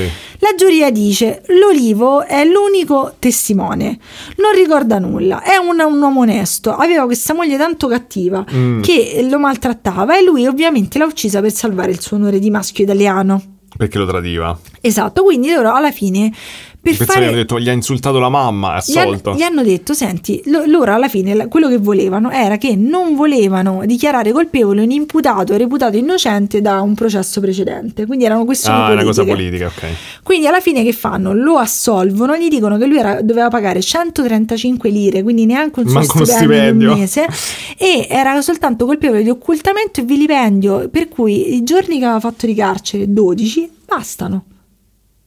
Ma Cioè che- lui esce, è un uomo libero. Ma comunque vilipendio di cadavere in cui prendi gli organi e li Era butti nel water erano con 12 Dicono che era solo un brutto incidente, però voi dite, ok, persone dell'epoca, no, pure all'epoca ho detto, ma che cazzo state a dire? Non volevano fare scandalo, però comunque anche la gente dell'epoca riconosce che era un po' strana questa Eh, storia, d- queste donne cattive, cattivissime. Poi, oltretutto, lui dite, vabbè... eh, Ma c'è lui- donna cattiva, quindi valeva la pena. Cioè, eh, sei giustificato a Sì, cioè, ucciderla e vabbè, di- disfarti del cadavere. Sta- La povera Ernestina che non ha fatto niente, poverina, così. perché era una donna, era tanto sciocca e lui doveva, doveva mm, proteggere il suo onore. Poi un'altra cosa cioè, a Olivo poi gli è andato rotto la paura perché lui ha fatto come Daniele su MySpace perché la donna vedendo le foto del suo baffo sexy Ma dai, ma come? ha iniziato a mandargli regali e offerte di matrimonio Ma quindi cosa? sembra che lui sia co- così si è procurato una seconda moglie Te l'ha ammazzato pure no quella? questa è sopravvissuta cioè lei è, morta Cioè, ma io, io non la capisco questa cosa, ma perché? io, io è una cosa che non ho mai capito, perché, poi perché? succede pure qua in Italia, cioè ad esempio la, la Pifferi, quella della bambina, vabbè poi ne parleremo magari in futuro, cioè questa che ha ucciso la, la figlia per, mm, vabbè una storia complicata, però la gente gli manda i regali. Ma che cazzo ti mandi i Ma regali? io dico, scusa, ma uno che ha fatto un femminicidio e ha ucciso la moglie, te Eh. vuoi diventare sua moglie? Eh, insomma, è una cosa strana, infatti cioè, vorrei approfondirlo perché in America succede spessissimo, America cioè sì. più uccidono donne più la gente è rapata, non so voi che caccia volete essere ammazzate. Comunque lui fa questi 12 giorni di carcere, va per un periodo all'estero, poi torna a Milano e fino alla sua morte nel 1942. Pure quei soldi, Corona- quindi fanno pure tenere i soldi della- delle cose che aveva venduto della moglie. Eh sì, corona il C'è suo proprio la- sogno. la beffa oltre. Lui corona il suo sogno di scrivere un trattato di matematica e oltretutto lui frequentava un bar che non, non conosco bene Milano, però è in zona Piazza San Fedele e dove lui incontrava i suoi fan e raccontava tutto del suo omicidio, cioè dell'omicidio che aveva compiuto. E se volete è stata pubblicata la sua biografia nell'88, nel 1905 Lombroso avrà scritto un libro fantastico su, su- sulla, questa storia. Questo era sempre uno scricchiolo della sedia. Sì, sempre a sedia, l'avresti capito, l'avresti capito. E questa è la fantastica storia del cadavere nella valigia che non porta a niente e la legge faceva schifo. Ma che cazzo, cioè, nel senso io ero partito quando... Cioè, ero convinto che comunque, ok, sì, sarà un'altra storia di omicidio e poi non so perché vivo in questo mondo in cui la giustizia fa il suo corso. Sì, ma questa è tipo Ma una questa cosa- è una cosa assurda. Cioè, ha ucciso la mamma, poi anche all'epoca uscirono i titoli, questa ammazza la moglie e ha fatto 12 giorni di carcere. Ma che cazzo Cioè, è? per non pestarsi i piedi a vicenda Ma perché l'hanno assolto la casino. prima volta? Ma non lo so. Ma Ecco- che vuol dire poi lui è l'unico testimone dell'omicidio? Tutti gli omicidi che non si sono fatti. Cioè, Ma gli- poi hanno, se- i vicini gli hanno sentito, te- i vicini fanno- hanno sentito. Ma tra l'altro, ma, poi, ma che cazzo vuol dire? Ma tutti gli assassini che non si fanno beccare sono gli unici testimoni. No, non, non so pare- testimoni. Eh, ma è una storia assurda. Infatti, stavo facendo come al solito brainstorming con Elisetta e Elisetta mi aveva suggerito anche questo caso. Andiamo, vedi, merito al merito, Eh. Elisetta. Elisetta la sfrutti e basta. È inutile che dici il merito. Ma mo gli ho detto che gli offro un caffè quando ci vediamo. Ah, ecco. Quindi è tutto risolto. Eh, beh, e lei mi ha detto: no, non lo voglio. Invece glielo offrirò. Sei proprio stesso. italiana, sei, eh? Lei. Per, vi- per la visibilità gli dai. Che non so Lei dà la noi. visibilità, gli farò anche delle foto quando ci vediamo, così potete vedere la foto e, capi- e vedere la persona e ovviamente seguire i suoi social che Eh, non usa, certo. quindi è fantastico. Bellissimo. Eh, vabbè, amarissimo sto caso. Eh già, Terribile. è come un calcio nei coglioni. Veramente un calcio nei coglioni. Oddio, cioè, poi non so quanti calci nei coglioni gli dava al giorno. Poi, ah, c'è, c'è gente anche Cioè, a che sto punto piace, se l'è dai. meritati, onestamente. Ma, ma sì, ma dai, ma c'è tua moglie poveraccia che ti chiede i soldi per, per farsi un'educazione, per avere una vita meno, meno sottomessa.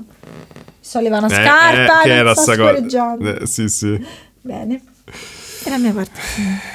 Vabbè, mm, molto, amara sta cosa. Fantasmi! No, basta, i fantasmi no. Ho detto, fantasmi. mo faccio i fantasmi, ma poi, raga, No, ma l'ho detto. Ma i No, casi dei fantasmi- di merda di nuovo. non riesco a trovare storie di fantasmi che riesco a prendere sul serio, perché sempre gente che dice, ah sì, io una volta stavo lì, ho visto una, una foto, de, cioè, Vabbè, una- mandateci una foto tutta fantasmi. strana, oppure sì, ho fatto la foto, c'era sullo sfondo, oppure sì, oddio, una volta si è affacciato uno da una finestra, ho Ma sentito qualcuno il l'ha mai rumore. comprata l'app per fare i fantasmi sulle cose?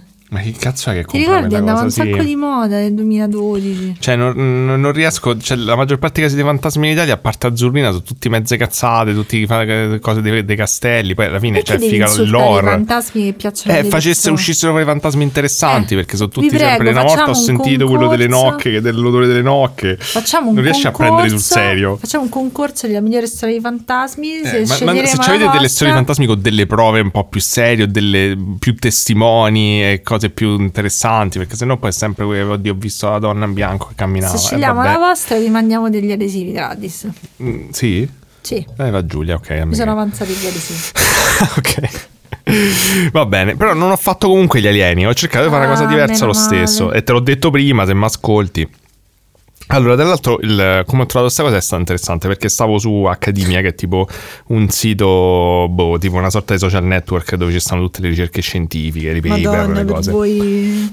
Esatto, per noi personacce. E però ho pensato, oh, ma fammi cercare tipo cose mh, eh, di paranormale, chissà se c'è, perché dato che comunque non è che so peer reviewed o niente, cioè gente può caricare quello che gli pare fondamentalmente, ho detto magari ci, ci si trova pure qualcosa di paranormale. Ho trovato Eh. questa storia pazzesca, super interessante.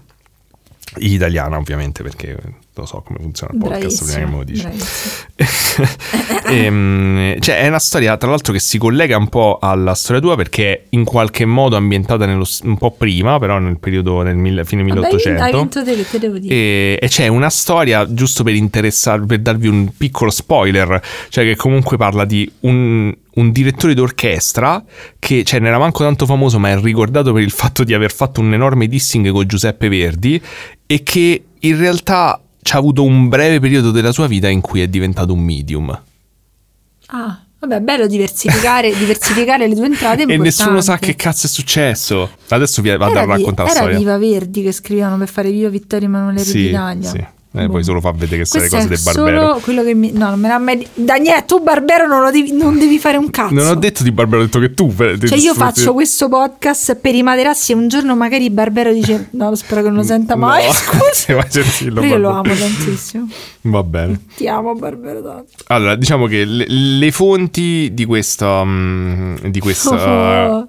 Ce le ho scritto che c'erano le fonti perché tu dici non lo dico mai, ma in questo caso c'ha senso. Le fonti di questa storia sono principalmente questo articolo che ho trovato di un, eh, un ricercatore nel campo parapsicologico che si chiama Massimo Biondi, che a sua volta ha trovato, da quello che ho capito, la maggior parte delle fonti su un giornale dell'epoca torinese, credo, ehm, di spiritismo comunque. Sempre Dorino, infatti. Sì, infatti, era comunque un giornale distribuito mh, tipo in 100-200 copie, insomma, però era il più famoso giornale di spiritismo dell'epoca che a un certo punto ha iniziato a seguire questa vicenda e raccoglieva, diciamo, testimonianze eh, sia da- dal diretto interessato che da persone intorno a lui, insomma, si è interessato al caso, però non credo che ci, ci siano mh, molte fonti diverse per questa storia, Eh, però ci stanno delle te- testimonianze dirette, parecchie in teoria.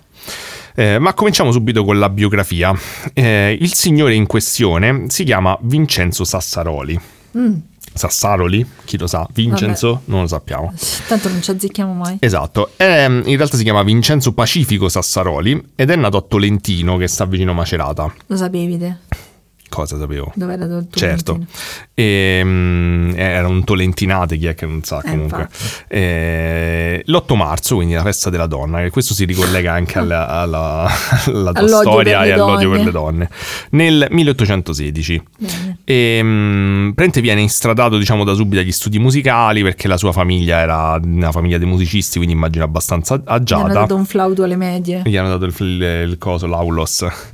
E mh, eh, viene mandato praticamente a completare gli studi a un certo punto a Napoli dallo zio che era Saverio Mercadante, che era a sua volta un altro mh, mh, moderatamente noto eh, musicista. E praticamente quando finisce questi studi a Napoli si ritira in campagna per tipo 14 anni dove compone addirittura ben 7 opere. Cioè in realtà non ho capito se subito dopo gli studi o a un certo punto della sua vita, però a un certo punto si, si ritira in, in campagna e compone tutte queste opere particolari.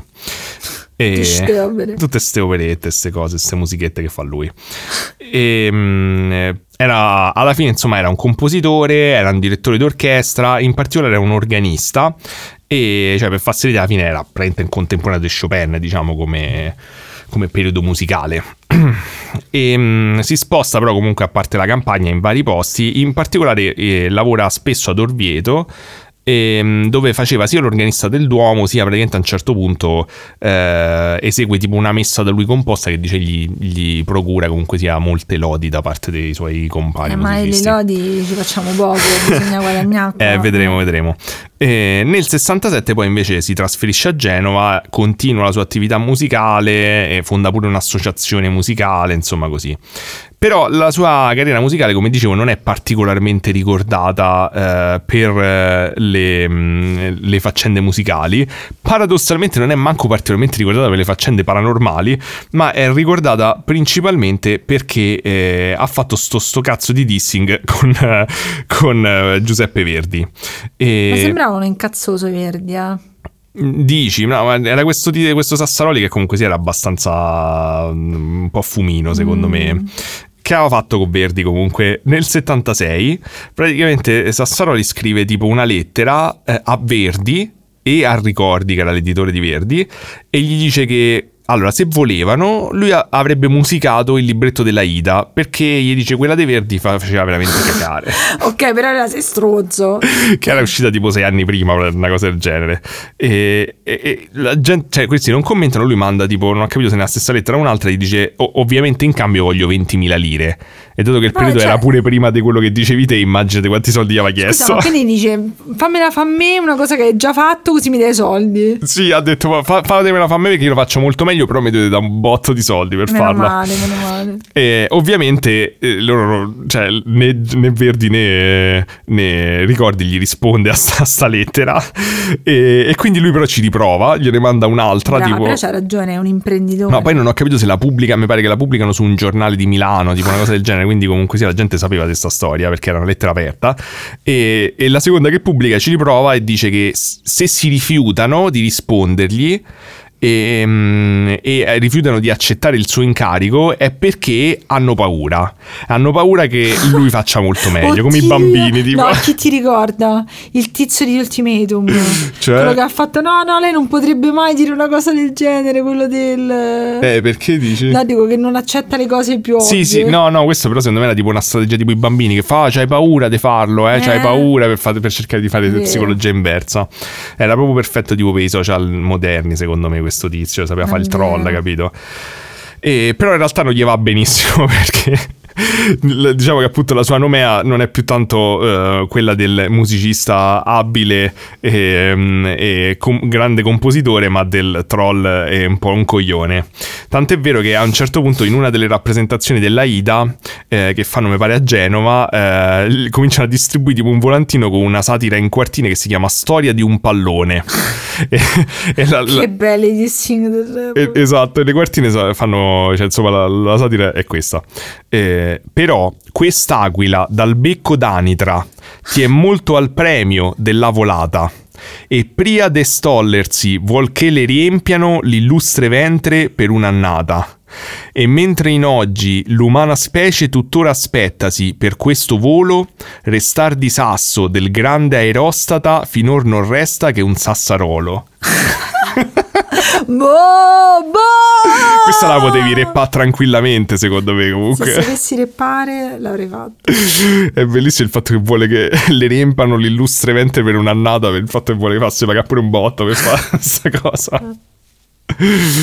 E... Sì, ma poi capite, cioè, cos'è un'opera fantastica, una cosa bellissima. In che senso? C'è un autore fantastico. Però posso dire una cosa sicuramente molto impopolare che mi causerà delle sassarole. No, Daniel, no. Però secondo me Sei l'hai da un po' a cagare, Sei un'anitra gonfia di merda. Vedresti i calci nei coglioni. Secondo me faceva un po' schifo, però vabbè. Io non me la ricordo, fammi una cosa alla Ida. No, è un po' e impossibile. allora niente. Eh, comunque, mh, non è l'unica polemica che fa, da quello che ho capito, Beh. ne fa varie altre. Vabbè, Insomma, esempio, io quando dico che non mi piace tanto lo studio Ghibli, la gente... Eh, tipo un'altra cosa che non si può Eh, dire, infatti. non- cioè, è bello da vedere, però non, Mm. non ho trasporto. Eppure cosa- E la gente si incazza con me. Eppure eh. il tizio che fa gli adattamenti, là, come si chiama, che fa tutte queste Che no, cose auliche. non cannarsi. Ehm, vabbè, comunque insomma, dicevo, fa botto di altre polemiche. Vabbè, a un certo punto mh, ne parla eh, un critico musicale dell'epoca per far venire idea di come lo percepivano, un certo Achille De Marzi, eh, e dice di lui, insomma, di Vincenzo: Buon uomo in fondo e discreto musicista. Si credette molosso ed azzannò ringhiando la reputazione artistica Oh, di prima Verdi un cane, poi una papera. posponendolo come creatore e come maestro ai propri scolari d'armonia, seppur nebbe realmente da che non ciò, no- non ciò conosta alcuna sua derivazione musicale né qui né altrove. Membro di non so quali e quanti associazioni e circoli artistici, pure non lasciò alcuna orma artistica di sé in campo musicale, cioè proprio asfaltato. L'ha distrutto, Distrutto in un cazzo, attimo. L'ha distrutto. E lo prende in questa, in questa tipo boh, recensione o comunque commento sulla sua persona musicale lo prende anche per il culo pesantemente dicendogli che si era comprato una vigna ad Alessandria e dice magari questo si riscopre pure enologo più che, che Va musicono a far contadino, va a fare, gli ho detto.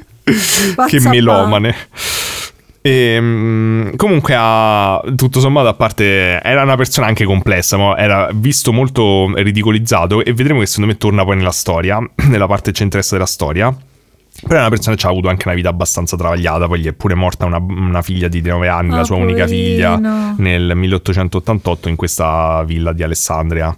Poverino. Ehm, comunque, veniamo alla vicenda che ci interessa. Praticamente, all'inizio del, 65 del 1865, eh, Vincenzone se ne, stava, se ne va da Orvieto perché era stato assunto a Sarteano, che sta tipo sempre in, in bassa Toscana. Sarteano. Sarteano può essere, Sarteano, per assumere la direzione di una banda musicale di 34 musicisti. Ok. E praticamente l'incarico c'aveva un Con certo... senza maggiorette?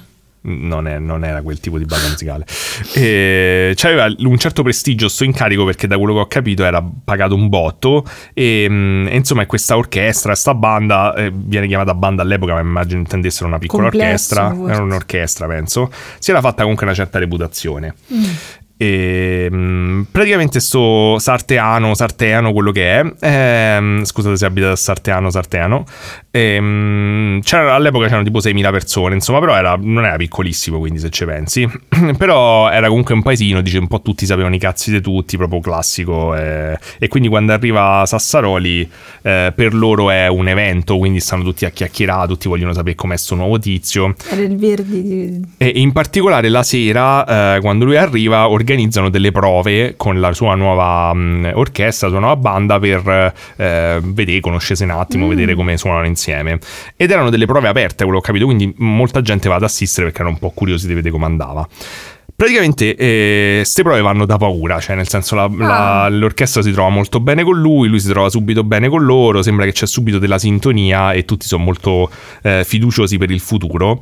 Ehm, però eh, c'è sta un piccolo dettaglio, cioè alla fine delle prove Sassaroli attira l'attenzione di tutti i presenti tipo, eh, tipo film col cucchiaino sul, sul bicchiere e dice scusate volevo informarvi che l'edificio in cui stiamo ora eh, crollerà entro pochi giorni E cazzo, grattiamoci. e dice che ho, ho proprio la visione davanti agli E che occhi ne ho appena colpito le fondamenta. ho la visione davanti agli occhi delle macerie collassate nelle, nelle cantine di questo, di questo palazzo No. con tutte le persone morte dentro, E me che incluso. Eh! Esatto. Tu immagina che sei appena arrivato in un paesino nuovo a fare un lavoro e dove ti sei trasferito e questa è la prima cosa che Cioè, ma io fai. dico, già abbiamo una vita di paesino dura, poi arriva pure sto stronzo. Come noi adesso siamo trasferiti a Formello andiamo tipo in centro e fa questa cosa. Diciamo scusate adesso crolla tutto. formellesi, fermi! Esatto. E, mm, praticamente la gente comincia prima a ridere dicendo ah che scherzo simpatico. E, però lui no, no, risponde in tono serio, gli dà pure più dettagli, dice il giorno, l'ora precisa in cui sta cosa sarebbe successa. E- Sto papero dalla panza piena. Esatto, e, e la gente inizia un attimo a pensare, mi sa che questo sta proprio fuori di testa pesante. E, Oddio, però io l'avrei ascoltato, eh, se ti dico una cosa del genere l'avrei ascoltato. eh, però cioè, ovviamente lo, lo cominciano a deride, Cioè, a meno che non lavorano sempre lì dentro. appunto lo deridono sempre. Eh, vedi che una costante di derisione nella sua vita. Eh, comunque, appunto, iniziano tutti a prendere per il culo. ehm, e prende il presidente della banda, che era un certo Giuseppe Frontini. Questo qui, ovviamente, si era fatto un culo per chiamare Vincenzone e farlo venire a, mm, a sto paese, non mi si chiama. meglio no. esatto, a Sarteano. E, e quindi non è che voleva proprio lasciar perdere così. E dice: Senti, fammi una cosa, mo io lo, frego. Eh, va da un ingegnere e, e dice: Senti, fammi una perizia di questo edificio. Vai a fare la perizia, Eh. così me la firmi e io gliela porto a Vincenzone e gli faccio vedere: Guarda, stai tranquillo, che comunque sia. Non, non, non Non cade crolla." niente. eh. E, e quindi questo ingegnere va lì, gli fa la perizia, gli rilascia un documento che dice che non c'era niente che faceva pensare al cedimento strutturale e tutto era in ordine, non ci stavano problemi. Questa perizia a quanto pare è stata archiviata, insomma ci sta.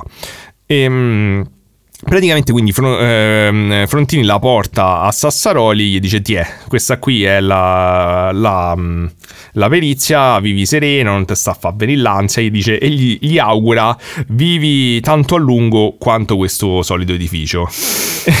e praticamente dice che Sassaroli gli dice guarda eh, non prendo in parola il tuo augurio perché altrimenti schiatto tra qualche giorno. Giusto. E facendo capire che non, non ha capito un cazzo di quello che gli ha appena Immagino detto. lui che cammina con l'edificio che si distrugge Esatto, dietro a rallenti. Esatto. Eh, il paese eh, che finalmente non si annoia perché c'ha qualcosa di cui Meno parlare. male, c'è la Stanno- televisione. Esatto, stanno tutti a parlare di sta storia e tutti lo prendono per il culo e tutti non vedono l'ora che arrivi sto fatidico giorno del- dello schianto per prenderlo per il culo e c'erano proprio le, le testimonianze dell'epoca che dicevano tipo le cose che gli volevano dire quando il giorno tipo dirgli ah magari non è Stupido. caduto no gli volevano dire tipo ah non è caduto il, eh, il palazzo che hai fatto l'hai sorretto te con la mano tipo tutte queste cazzo oh mio dio Oddio. Guarda che questo fa dei dissing che cioè, voi vi, vi- vi asfalta subito, non avete visto?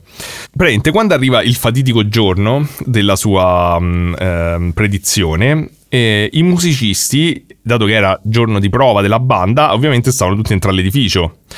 E mm, al che arriva Vincenzo eh, e dice che in malo modo, cioè dice gen- con gentilezza ma quasi violenza, li prende e li comincia a spingere tutti fuori da sto cazzo di Dai, edificio. Esatto, gli dice, lasciate, gli dice pure fate piano perché se- c'è il rischio magari crolla perché sta a fare casino. Comunque sono 34 persone che salgono le scale. Dice magari questi crolla per, per il movimento. No, era Final Destination. Poteva essere tipo un- un cioè, lui ora, Paradox. Ora lui li salva e poi la morte li insegue, li uccide uno ad uno. Ah no, io pensavo che il suo tentativo di salvarli avrebbe fatto crollare l'edificio in un Ah. bootstrap paradox. Ehm, comunque i musicisti lo assecondano, escono. E, ma nel mentre fanno uh, per dire che questo Vabbè, sta fuori usciamo testa. perché dobbiamo uscire le... Esatto, però dopo pochi secondi che sono usciti si sente un boato e l'edificio crolla. Ma l'ha, l'ha- l'ha- l'ha bombardato lui. Ha dai. fatto a bombardare un edificio L'ha fatto dell'epoca, lui. poi erano costruiti pure più solidi. Se poi scoprono che aveva pesato a cazzotti tutte le, le cose portanti. Nessuno ride più. C'ha ragione. Sembra che ci sia nei Vabbè, record dell'epoca la- che è cascato questo edificio. Scusa, ma la sua previsione era sbagliata perché lui si è visto morto. No, lui dice che si era visto morto nelle cose, però sapeva il giorno e l'ora e lui diceva che si poteva evitare se la gente non stava nell'edificio, quello era il suo Mm, punto. Previsione un po'... mm. Cioè non è che diceva che lui si era, si era visto nella visione morto tra le macerie, ma non ha mai detto che sarebbe morto, tant'è vero che gli aveva detto al tizio, eh, se, se facciamo come dici te io tra quattro giorni sarei morto, perché lui pe- sperava di non morire. Vabbè, non è morto. Eh, esatto, quindi sapeva che poteva essere evitato nella sua mente. Ma sai quanta roba gratis si davano poi? Dice, E- ah, se questo supermercato però non esisteva, mi non co- mi darà le cose gratis. crollerà. Crollerà.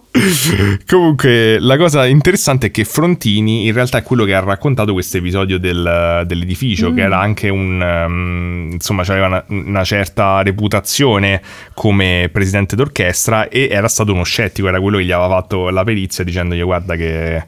Eh, non t'ho colpito sbadigli, questo era No, un colpo no. di scena. Era. Ma ha dormito due ore. Era un colpo di scena. No, scusami. Hai detto che hai dormito pure fino alle sette e mezza. Eh, però come ha dormito? Eh, vabbè. eh. Eh. Capito, è un colpo di scena, lo stesso, Oh! quello- lo stesso tizio che gli ha fatto la perizia, poi in realtà è lo stesso che è stato convinto della sua... Ah no, ok, ho capito dopo che non mi ricordavo si chiama Frontini. Eh sì, era lui. Scusa, sono scioccata. Ok, brava, adesso me sei più convincente. E, e praticamente tra le testimonianze c'è pure quella di un, eh, di un compaesano eh, che si era salvato proprio perché alla fine aveva detto senti io nel dubbio non ci torno Ma ragione, ma io pure l'avrei fatto. esatto, questo. ed e effettivamente non, è- non stava a casa quando è crollato Oh, il palazzo. Ehm, così diciamo che Sassaroli, dopo sta cosa, eh, inizia a diventare abbastanza rispettato. Si guadagna, si guadagna una certa reputazione nel paese e la gente comincia spontaneamente a, consult- a consultarlo come se fosse una sorta di santone, tipo cose da medium, così. Subito, oh, senta, mi fa male la gamba, eccetera. Cioè, ho previsto che crolla un palazzo, non è che vuol Ma dire che magari mo- lui sa prevedere solo i crolli dei palazzi, inutile di fare eh, esatto, piedi. però invece Cioè, mica un podologo. Eh, no? loro pensavano di sì. Però la cosa ehm, interessante è che nessuno ha capito e non si capisce, manco, cioè, eh, lui stesso non, non ne parla di questa cosa.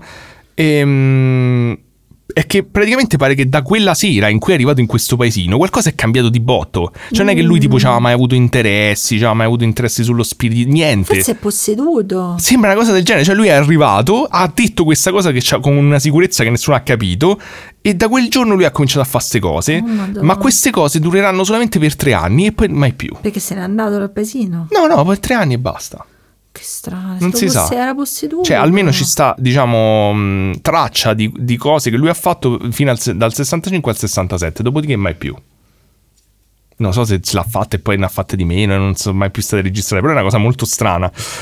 Eh, di solito, cioè, in queste storie che vediamo, c'hai queste persone che comunque sia poi a un certo punto si, si sbloccano, è graduale e poi continua per tutta la vita. Non Mm. che tipo c'hai un periodo ristretto e poi mai più. E poi è tornata la sua carriera musicale, tutte le cose pure dei verdi succedono dopo. Cioè, Che cosa strana. cosa abbastanza. È vero che il periodo comunque lo spiritismo, come diciamo, era molto più in voga per certi versi, ma era comunque a- anche all'epoca visto in maniera molto scettica e non è che era così accettato come ci immaginiamo. Ehm, comunque, diciamo che ci sono varie persone che scrivono delle vicende dei suoi anni successivi. Tra l'altro, ricordiamoci pure che lui aveva 50 anni, insomma, era manco il ragazzino che dicevo, sai, stava a fare, era uno, sca- uno scapestrato che faceva gli scherzetti. Ehm. E comunque, ehm, ad esempio, una delle cose che faceva era che lui faceva ste cure che definiva magnetospiritiche. Ah, E mm, praticamente se le persone non erano curabili, che andavano da lui, eh, lui gli prevedeva la morte eh, nel giorno e l'ora precisa. Che io non avrei Madonna voluto santa, onestamente, no. però... Ehm, e praticamente uno dei casi più eclatanti, forse meglio documentati di quel periodo, è mm, una certa Angela Mancini, che era la moglie del notaio Ettore Borselli, che stava una merda. Ah, E la moglie era disperata, questo stava proprio male da un sacco di tempo e mm, era sicura che il marito sarebbe morto e quindi voleva sapere quando, non mi chiede perché, ma forse perché? se voleva... Che dove c'è da organizzare? Forse si doveva organizzare. E, mm, e praticamente insieme a Vincenzo, ehm, che faceva le sue cose ed era stato chiamato da Angela, c'erano il medico di famiglia e altre persone curiose che dicevano le più istruite del- della zona, che praticamente erano andate un po' curiosando ad assistere a, a sto- a che cosa avrebbe fatto sto Vincenzo.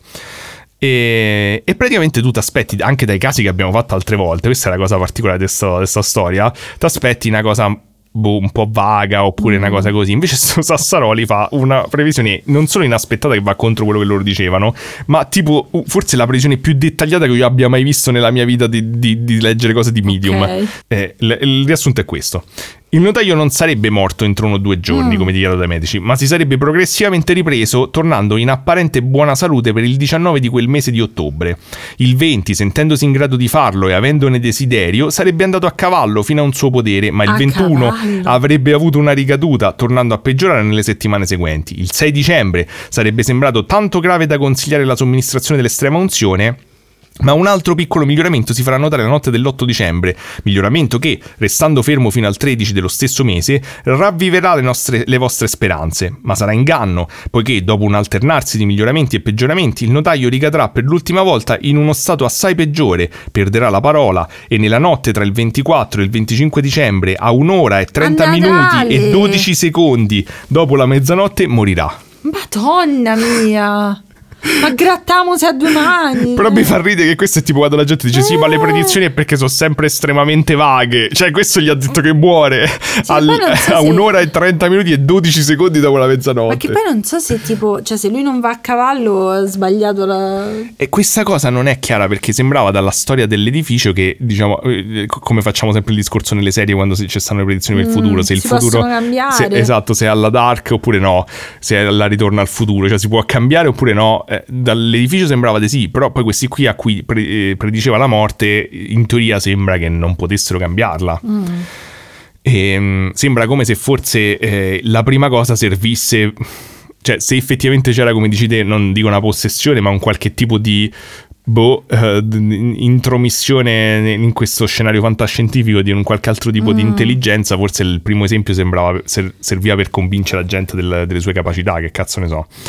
Comunque, mh, la cosa è che tutto questo casino che lui aveva predetto per il marito della tizia, e, mh, pare che eh, secondo la, la vedova, po- poi vedova, eh, si e, mh, avvera esattamente per filo e per segno. Ma non lo manda a cavallo, cazzo, scusami. È quello che mi sono chiesto pure io, però ma tu dai, vedi. ma la prima cosa, se tu mi dici voglio andare a cavallo, dico, ma vaffanculo, ma ma gliel'ha detta la previsione a lui, no? Non gliel'ha No, detta. no, forse a lui no. E però non lo manda a cavallo. Eh, però pare che, non lo so, dice che è esattamente quello che è successo. Forse gli ha detto non si può cambiare, non lo so.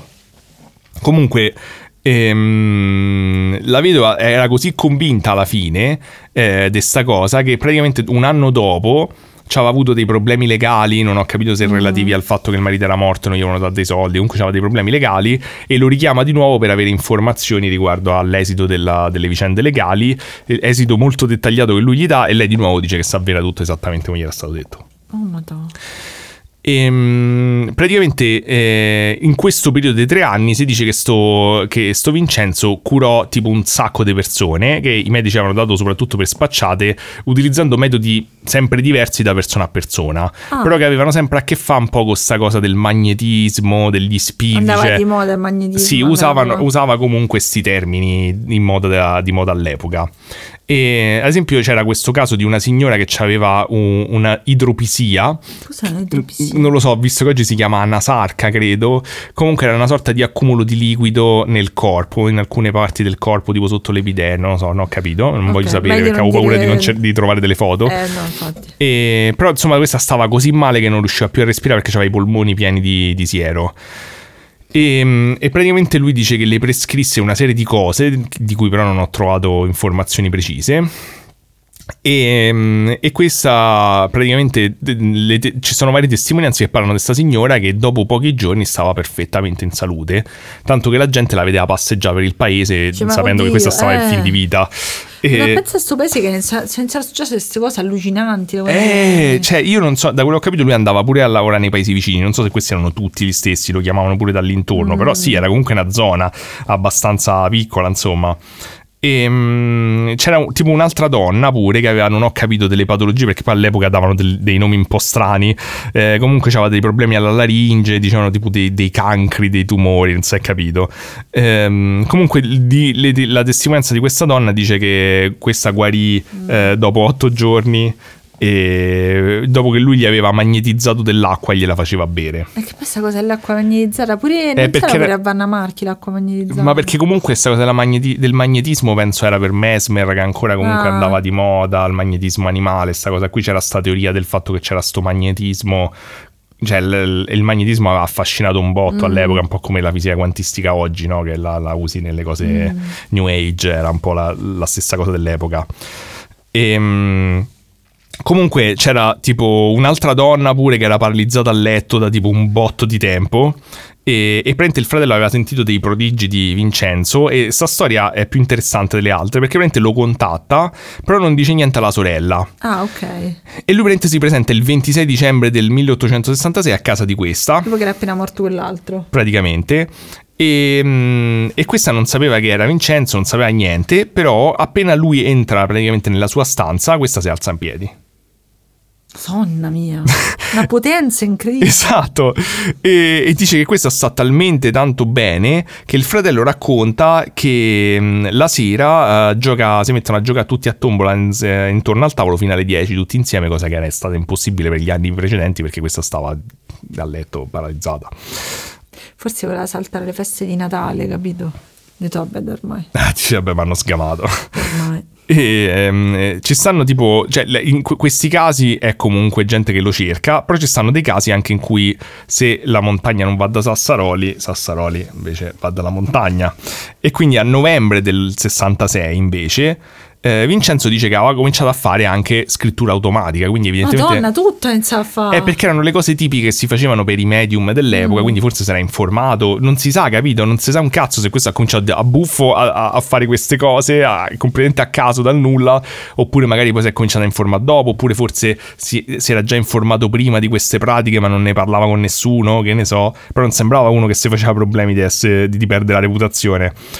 E, mm, comunque dice che stava facendo scrittura automatica e, mm, e a un certo punto uno spirito disincarnato gli aveva, fa- gli aveva scritto attraverso insomma di lui eh, che una- un certo Arcangelo Santoni eh, un giovane di Cetona era rimasto storpio e che non poteva lavorare, che veniva mantenuto da un agiato signore della zona e lo spirito gli dice che erano tutti convinti che fosse incurabile, ma che lui lo curerà magnetizzandogli la gamba. Ok. Ma magari questo gli piaceva essere mantenuto. Esatto, ci sta pure nel, ehm, nella- nell'articolo che ho letto, ci stava pure questo dettaglio ehm, che Biondi dice, beh, forse a- ad oggi penserà- penseremmo che magari questo qui non si voleva tanto fa sgamà o che magari eh, c'aveva non c'aveva niente problemi alla gamba, gli piaceva farsi mantenere, non voleva essere curato. Ehm, praticamente Sassaroli eh, trova sto tizio, sto arcangelo, e gli propone le sue cure, ma infatti questo rifiuta, e quindi di cui potresti Eh, dire, magari questo voleva effettivamente Eh, ma tanto non è un che cazzo. doveva chiedere il consenso, era così potente e quella si è alzata. Eh, forse, non lo so, forse doveva chiederlo in lui riusciva, magari riusciva a sgamare tutti i finti malati immaginari della zona. Però dice che questo arcangelo gli dice no, rifiuta perché praticamente un botto di medici l'avevano illuso, gli avevano dato i peggio unguenti, le cose, i bagni del zolfo, dice mi sono stufato, tanto sta gamba è solo peggiorata quando mi fanno fare ste cose, non voglio peggiorare più la situazione. E lui praticamente, eh, Sassaroli va da un medico e si fa fare un certificato che dice che la gamba non sarebbe mai potuta guarire con la scienza tradizionale. Vabbè. E io non ho capito questa cosa come dovrebbe Come convincerlo. Ma so- a parte sì come l'ha ottenuta, ma poi perché doveva essere utile a convincere questo sottoporsi a sta cosa? T'aveva detto, non- ormai ha accettato che c'è la gabba così, ha accettato che la scienza non lo può curare e non vuole... Però in qualche modo questa cosa lo convince. Ah, vabbè, meno male. Convince sto arcangelo e mm, praticamente dice che si sottopone a questa roba del suo magnetismo, queste, queste cose di manine che faceva Vincenzo. Mm. E praticamente erano una sorta di imposizione delle mani sulla gamba di questo, di questo Ma lì era arcangelo. magnetico. Lui aveva sto magnetismo, qualcosa. Però dice che i testimoni di queste, di queste sedute erano abbastanza terrorizzati. Non tanto perché lui imponeva le mani, ma perché praticamente durante questi cinque giorni di imposizione delle mani succedevano delle cose assurde dura- intorno a questa. Ok. A, a dove veniva fatta questa operazione. Perché si cominciano a sentire tipo un botto di colpi, tipo di Oh, bussare sui Madonna. muri, si sentivano bussare sulla sedia dove stava il tizio con la gamba. E Sassaro gli diceva: Sì, sì, non vi preoccupate, perché sono gli spiriti che stanno Ma tu stanno lo sai, aiutando." Sassaroli è appena iniziato, cioè stai andando a braccio. E lui dice che sapeva tutto. Il 5 dicembre del 66 la guarigione era compiuta a detta di, di Vincenzo e, e Arcangelo dicono se alza come se niente fosse e va. Vabbè. E dato che sto Arcangelo era pure analfabeta, Va a trombarsi al medico e impara a scrivere No. e a leggere. no, non fa quello, eh, va da un sacerdote e gli dice: Senti, scrivi tutto per filo e per segno il resoconto di quello che mi è successo. Quindi è così che sappiamo questa storia della guarigione. Ehm, diciamo che sembra pure, anche dallo- de- a detta dello stesso Sassaroli, che oltre alle guarigioni facesse pure delle esperienze un po' più standard, medium dell'epoca. Quindi, tipo, in alcuni casi faceva tipo delle sedute medianiche da solo e entrava in tipo uno stato di trance, però ci stavano anche delle testimonianze del fatto che le faceva con altre persone e entrambi entravano in questa sorta di stato di, di trance. Alla fine del luglio del, del 66, Vincenzo racconta tipo di, che si era messo a fare scrittura automatica di nuovo, però stavolta aveva proprio sentito il braccio che perdeva totalmente sensibilità Mm, ok. e aveva visto il braccio che scriveva da solo, cioè lui non sentiva più il braccio, ma sto braccio scriveva e, e tipo mezza pagina di testo. Va a leggere sta mezza pagina di testo, c'erano scritte tutte cose di teologia che alludevano tipo alla fine del mondo Oh, e- ed era firmato Tommaso d'Aquino. Ah, Lui dice: Sentite, io non ci capisco un cazzo de- di, teologia, quindi ha detto mi rimetto a qualcun altro che ci capisce qualcosa. E, però la stessa notte, praticamente lui si sogna Tommaso d'Aquino Ah. che gli indica il cielo. Insistentemente gli dice: c'è, Esatto, c'è una croce di color rosso ricoperta di molte lettere di color bianco. ok. E, mm, e come spesso accade nei sogni, non so se vi è mai capitato, ma è un classico. Sassaroli vede le scritte, prova a leggerle, ma non ci capisce un cazzo, non riesce a leggere le scritte su sta croce. Allora, nel sogno stesso dice che chiede aiuto agli spiriti e gli dice aiutatemi a leggere queste cose. E gli spiriti gli dicono: Guarda, al centro. trombarti un medico esatto, no. Gli dicono al centro ci sta una, una lettera S che è più grande, parti da quella e da lì riuscirai a, re- a leggere il resto. ok. Allora, non ho capito se poi lui ci è riuscito nel sogno oppure no, però quando si sveglia dice corre subito a fare una seduta spiritica da solo e, e chiede agli spiriti eh, di, con la scrittura automatica di ricreare la croce che si era sognato. E dice che in pochi secondi viene ricreata questa croce che vedi qua. Eh, di 393 lettere, dove praticamente c'è effettivamente una S al centro Naschi. e, e ci sono le frasi, cioè praticamente se leggi verso destra c'è Sono sono, il il Dio nel centro e dall'altra parte è sono il principio e la fine. E ci sono pure altre scritte. Bella. Ehm, però la cosa, diciamo, che toglie un po' di fascino a questa cosa, che è poi un po' tipo un quadrato del Sator, è che questo tipo di croci in realtà esistevano. Eh, Era una sorta di appunto di quadrato del Saturn, una cosa apotropaica che stava nelle chiese, venivano chiamati Crux Angelica proprio da Tommaso d'Aquino. E, e si diceva che venissero praticamente usate per proteggere tipo la roba, ma in particolare gli organi nelle chiese dai fulmini. Ah, E li mettevano tipo all'interno del tipo Delle della eh, sì, tipo della parte di legno del come si chiama del insomma del non mi viene in mente del corpo dell'organo, Mm. insomma. E, e quindi si dice che magari lui potrebbe averla già vista queste cose dentro le chiese e magari o tipo anche non, non per truffa, ma tipo dall'inconscio comunque sia gli Si è riuscita fuori ricordato. sta cosa, esatto. Poi alla fine sfancula un pochetto e tu scritte cazzate. Sì, eh, infatti, però l- non è la versione di Sassaroli, diciamo, di questa cosa, ma il fatto che era una cosa ispirata dal- dallo spirito, insomma, che lo guidava. E mm, praticamente a un certo punto fa pure delle esperienze medianiche con un certo Domenico Scaramucci, che era un astronomo a quanto pare, e che però aveva pure una passione per lo spiritismo. E, e in questa seduta chiedono agli spiriti se c'è un rapporto tra la luna e le maree, perché era una cosa che all'epoca ancora Ah, non era vero, sicura. ok. Praticamente gli spiriti gli rispondono sta cosa. Tutto tende a regolare la forza centripeta. Il mare traboccando sull'intero globo darebbe l'effetto del caos. Il sole, respingendo la forza dell'atmosfera dal legge al mare, alla rivoluzione terrestre, alle correnti ignee. Insomma, a tutto quanto può dirsi d'ordine sorretto dalla forza della luce. La luna per impulso semplicissimo dà forza al mare, onde non, de- non devi dal suo centro. Il sole con la forza delle- del calore respingendo la natura del mare stesso lo mantiene nei suoi confini. L'atmosfera, gravitando su tutta la Terra, spinge come dieci le acque del mare e queste, lasciate indietro per natura del modo di rotazione del globo terrestre che fa intorno al Sole, lasciando, ripeto per natura, fuori di equilibrio, restano come fuori del vero grado di Eh, gravità. ok. Ah, è chiarissimo, è fatta.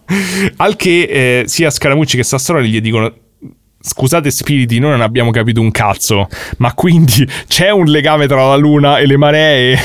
E loro, Allora, c'è l'asse di gravità 50 no, loro gli 47. rispondono, rispondono, l'idea di attrazione della luna sulle acque suddette, tratta da uomini illustri, ha fatto sin qui ridere tutti gli esseri superiori all'uomo naturale. Ma che ancora dissing praticamente. Eh, però la cosa interessante è che quindi questa, questa canalizzazione è chiaramente cannata completamente, perché noi sappiamo che in realtà era così. E loro dicono che fa tantissimo ridere l'idea che noi stiamo Mm. Vabbè, qui a pensare che la luna perché tira... È vero. Fa ridere perché è Eh vero. no, perché loro la loro spiegazione di prima è tutta sta cosa complicata del fatto che c'è, non ho capito, la forza centrifuga de- de- della Mm. Terra che spinge le, le maree. Però questa cosa, mentre c'erano un po' di giorni che eh, c'avevo sto pensiero. Tipo di questo scenario fantascientifico, qualcuno potrebbe, mh, potrebbe prendere l'idea per farci un racconto o qualcosa. Però, tipo, tutte queste cose di canalizzazione, tipo Bashar, Mm. come tanti di questi qui ehm, che fanno questo tipo di canalizzazioni, hanno secondo me una caratteristica. Mm. Sembrano tutti identici alle AI. Sì, è vero, è vero. Cioè, nel senso, Hai ti danno, ti danno tutte delle, delle- delle informazioni che sono coerenti.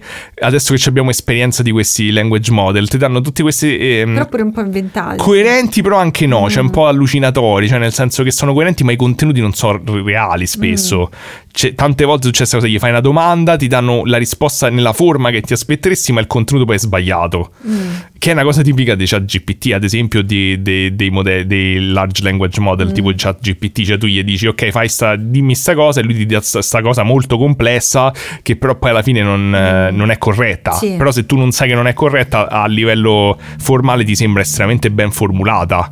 Quindi mi sono immaginato tipo, che ne so, immagina tipo sto chan- che ne so, tipo ChatGPT di language model nel futuro riescono a, a mandare dei messaggi indietro nel passato e sono sempre loro. Noi stiamo parlando tipo con ChatGPT da, da- dal 1700 facendo channeling, oppure lo stesso meccanismo, tipo è comunque un'intelligenza anch'io. artificiale, che ne so.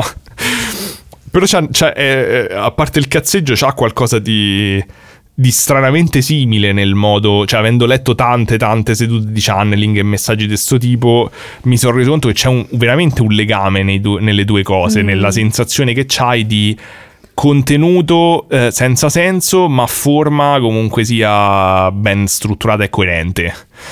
E, e questo ne è un esempio palese, cioè noi sappiamo che appunto l- in realtà la loro, la loro domanda cioè, doveva avere una risposta affermativa, questo si è inventato tutta questa cosa complicatissima Mm, di ok, dirti come funzionavano. mm. Però non, come farebbe già GPT se dice oh mi, spie- mi, mi fingi di raccontarmi un modo alternativo in cui fun- funzionano le maree, ti direbbe qui una cosa del genere Mm. immagino, oppure ti direbbe pure questa se si sbaglia nelle cosiddette allucinazioni. Quindi non lo so. ehm, Così, ho buttato lì da là.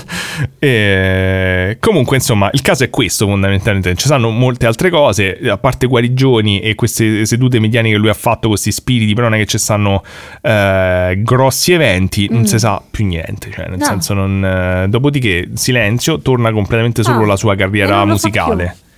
E non si sa, non ci sanno, no, non ci stanno più altre testimonianze. assurda.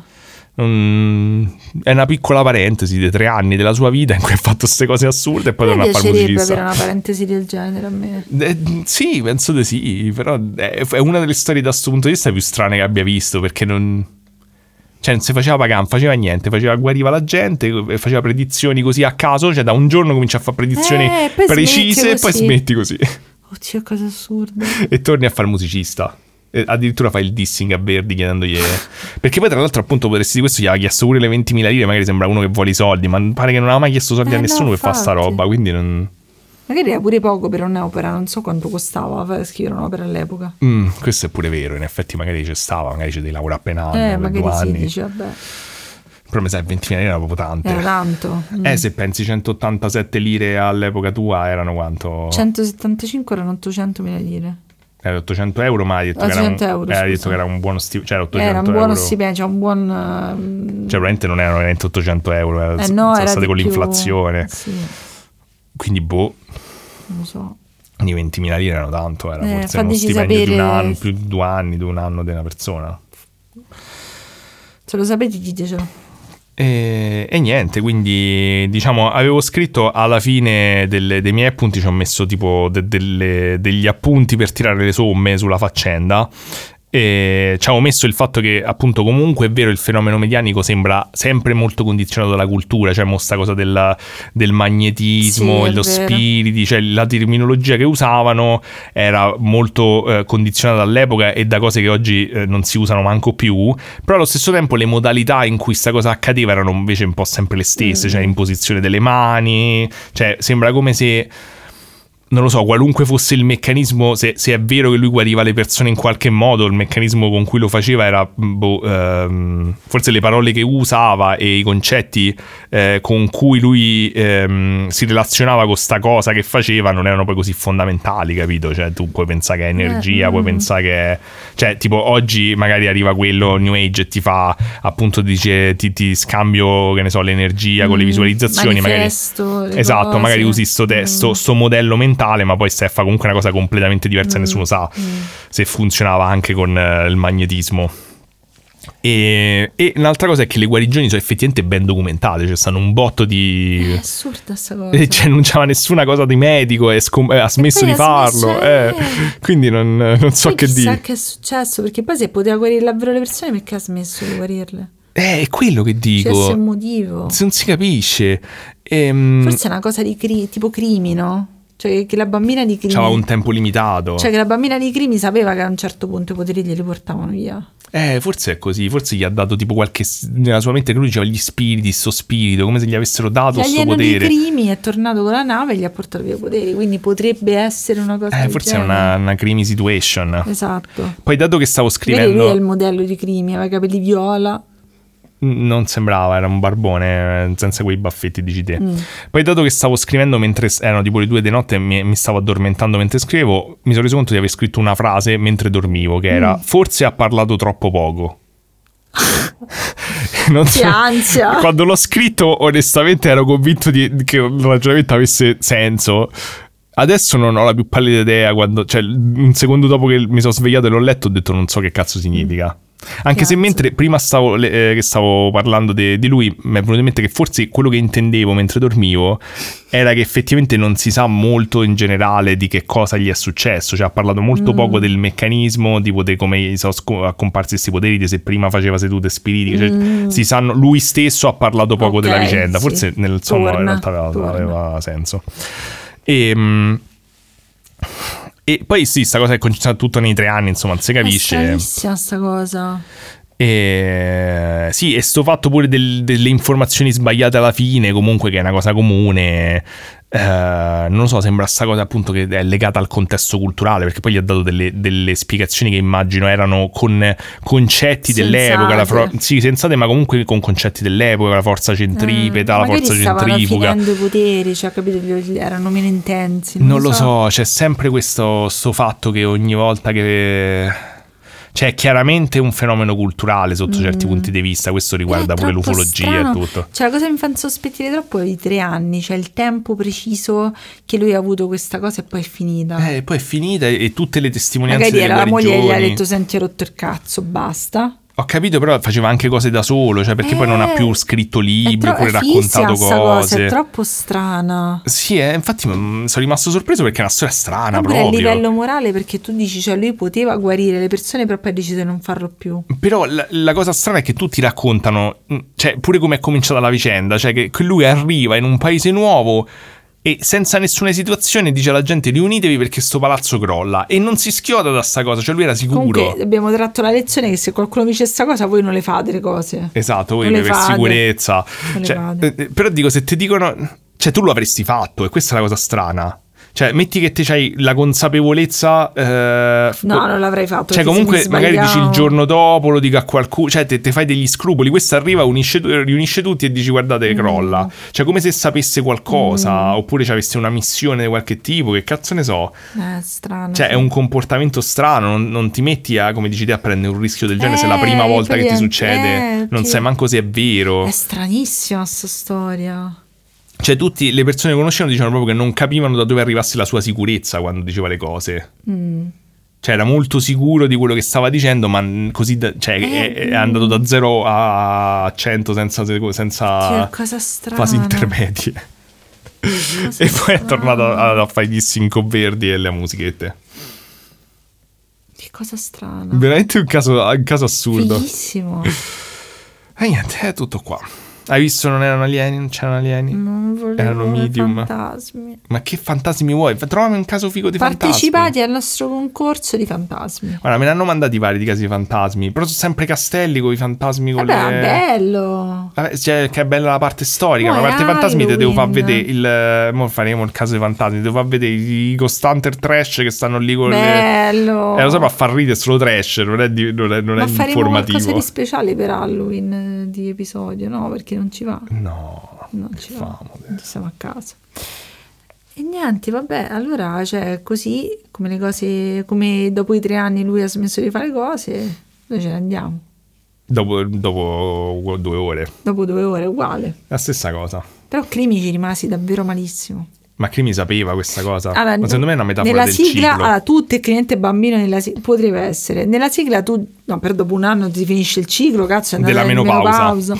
Vabbè, ma dico, cioè, tipo, nella sigla già è, do- un anno durerà e poi Crimi forse sparirà. E tu dici, me l'avevate, me l'avevate detto tutti gli episodi, Scusate, lo sapevo. Me l'avevate detto tutti gli episodi, io dovevo essere preparata, però poi ci rimane, sono rimasta di merda.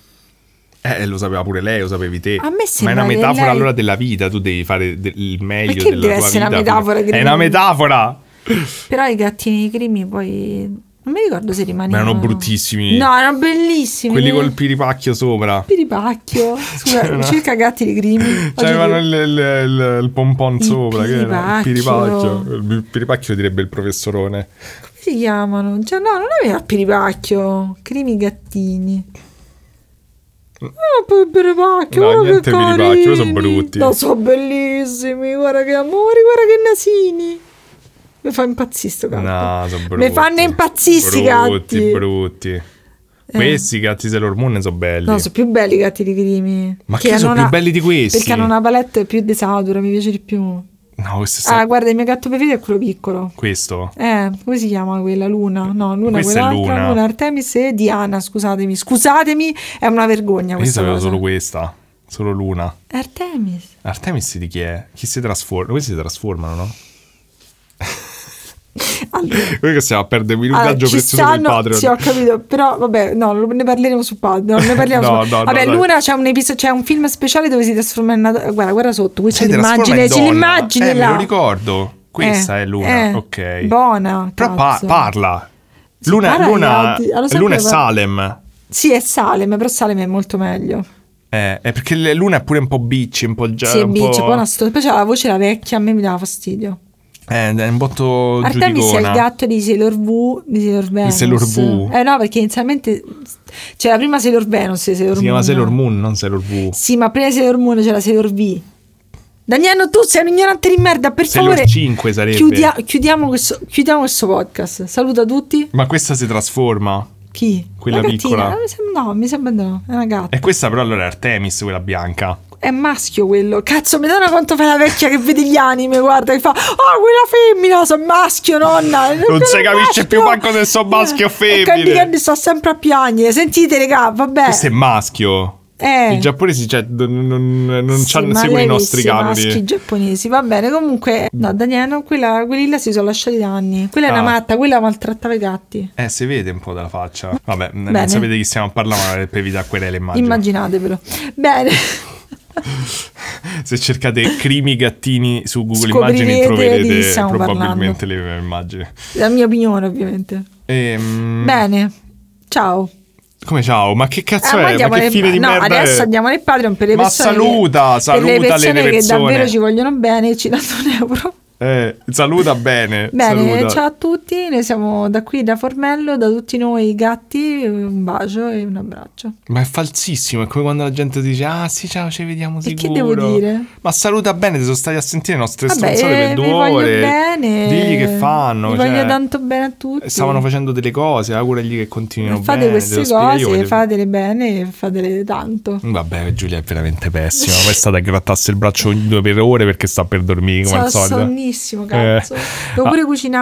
Eh, vabbè, possiamo cucinare insieme perché anche se Non sono voglio cu- uomo. Non voglio cucinare con te. Va bene, allora cucina te. Ti calci le palle. eh. No, no, per il carità, c'ho la conchiglia sempre io, infatti, nella nostra relazione.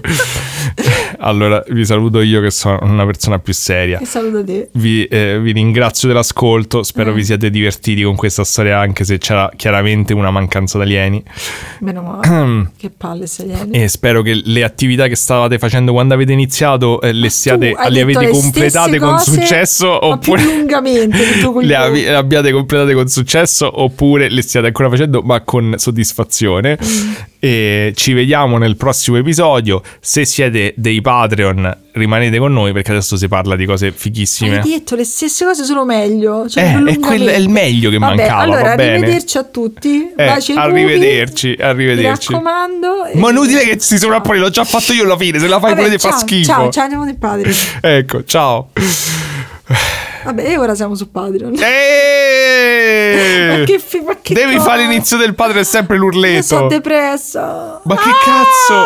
Oddio santo. Senti, cioè, allora, tutto sto, il cazzo di- di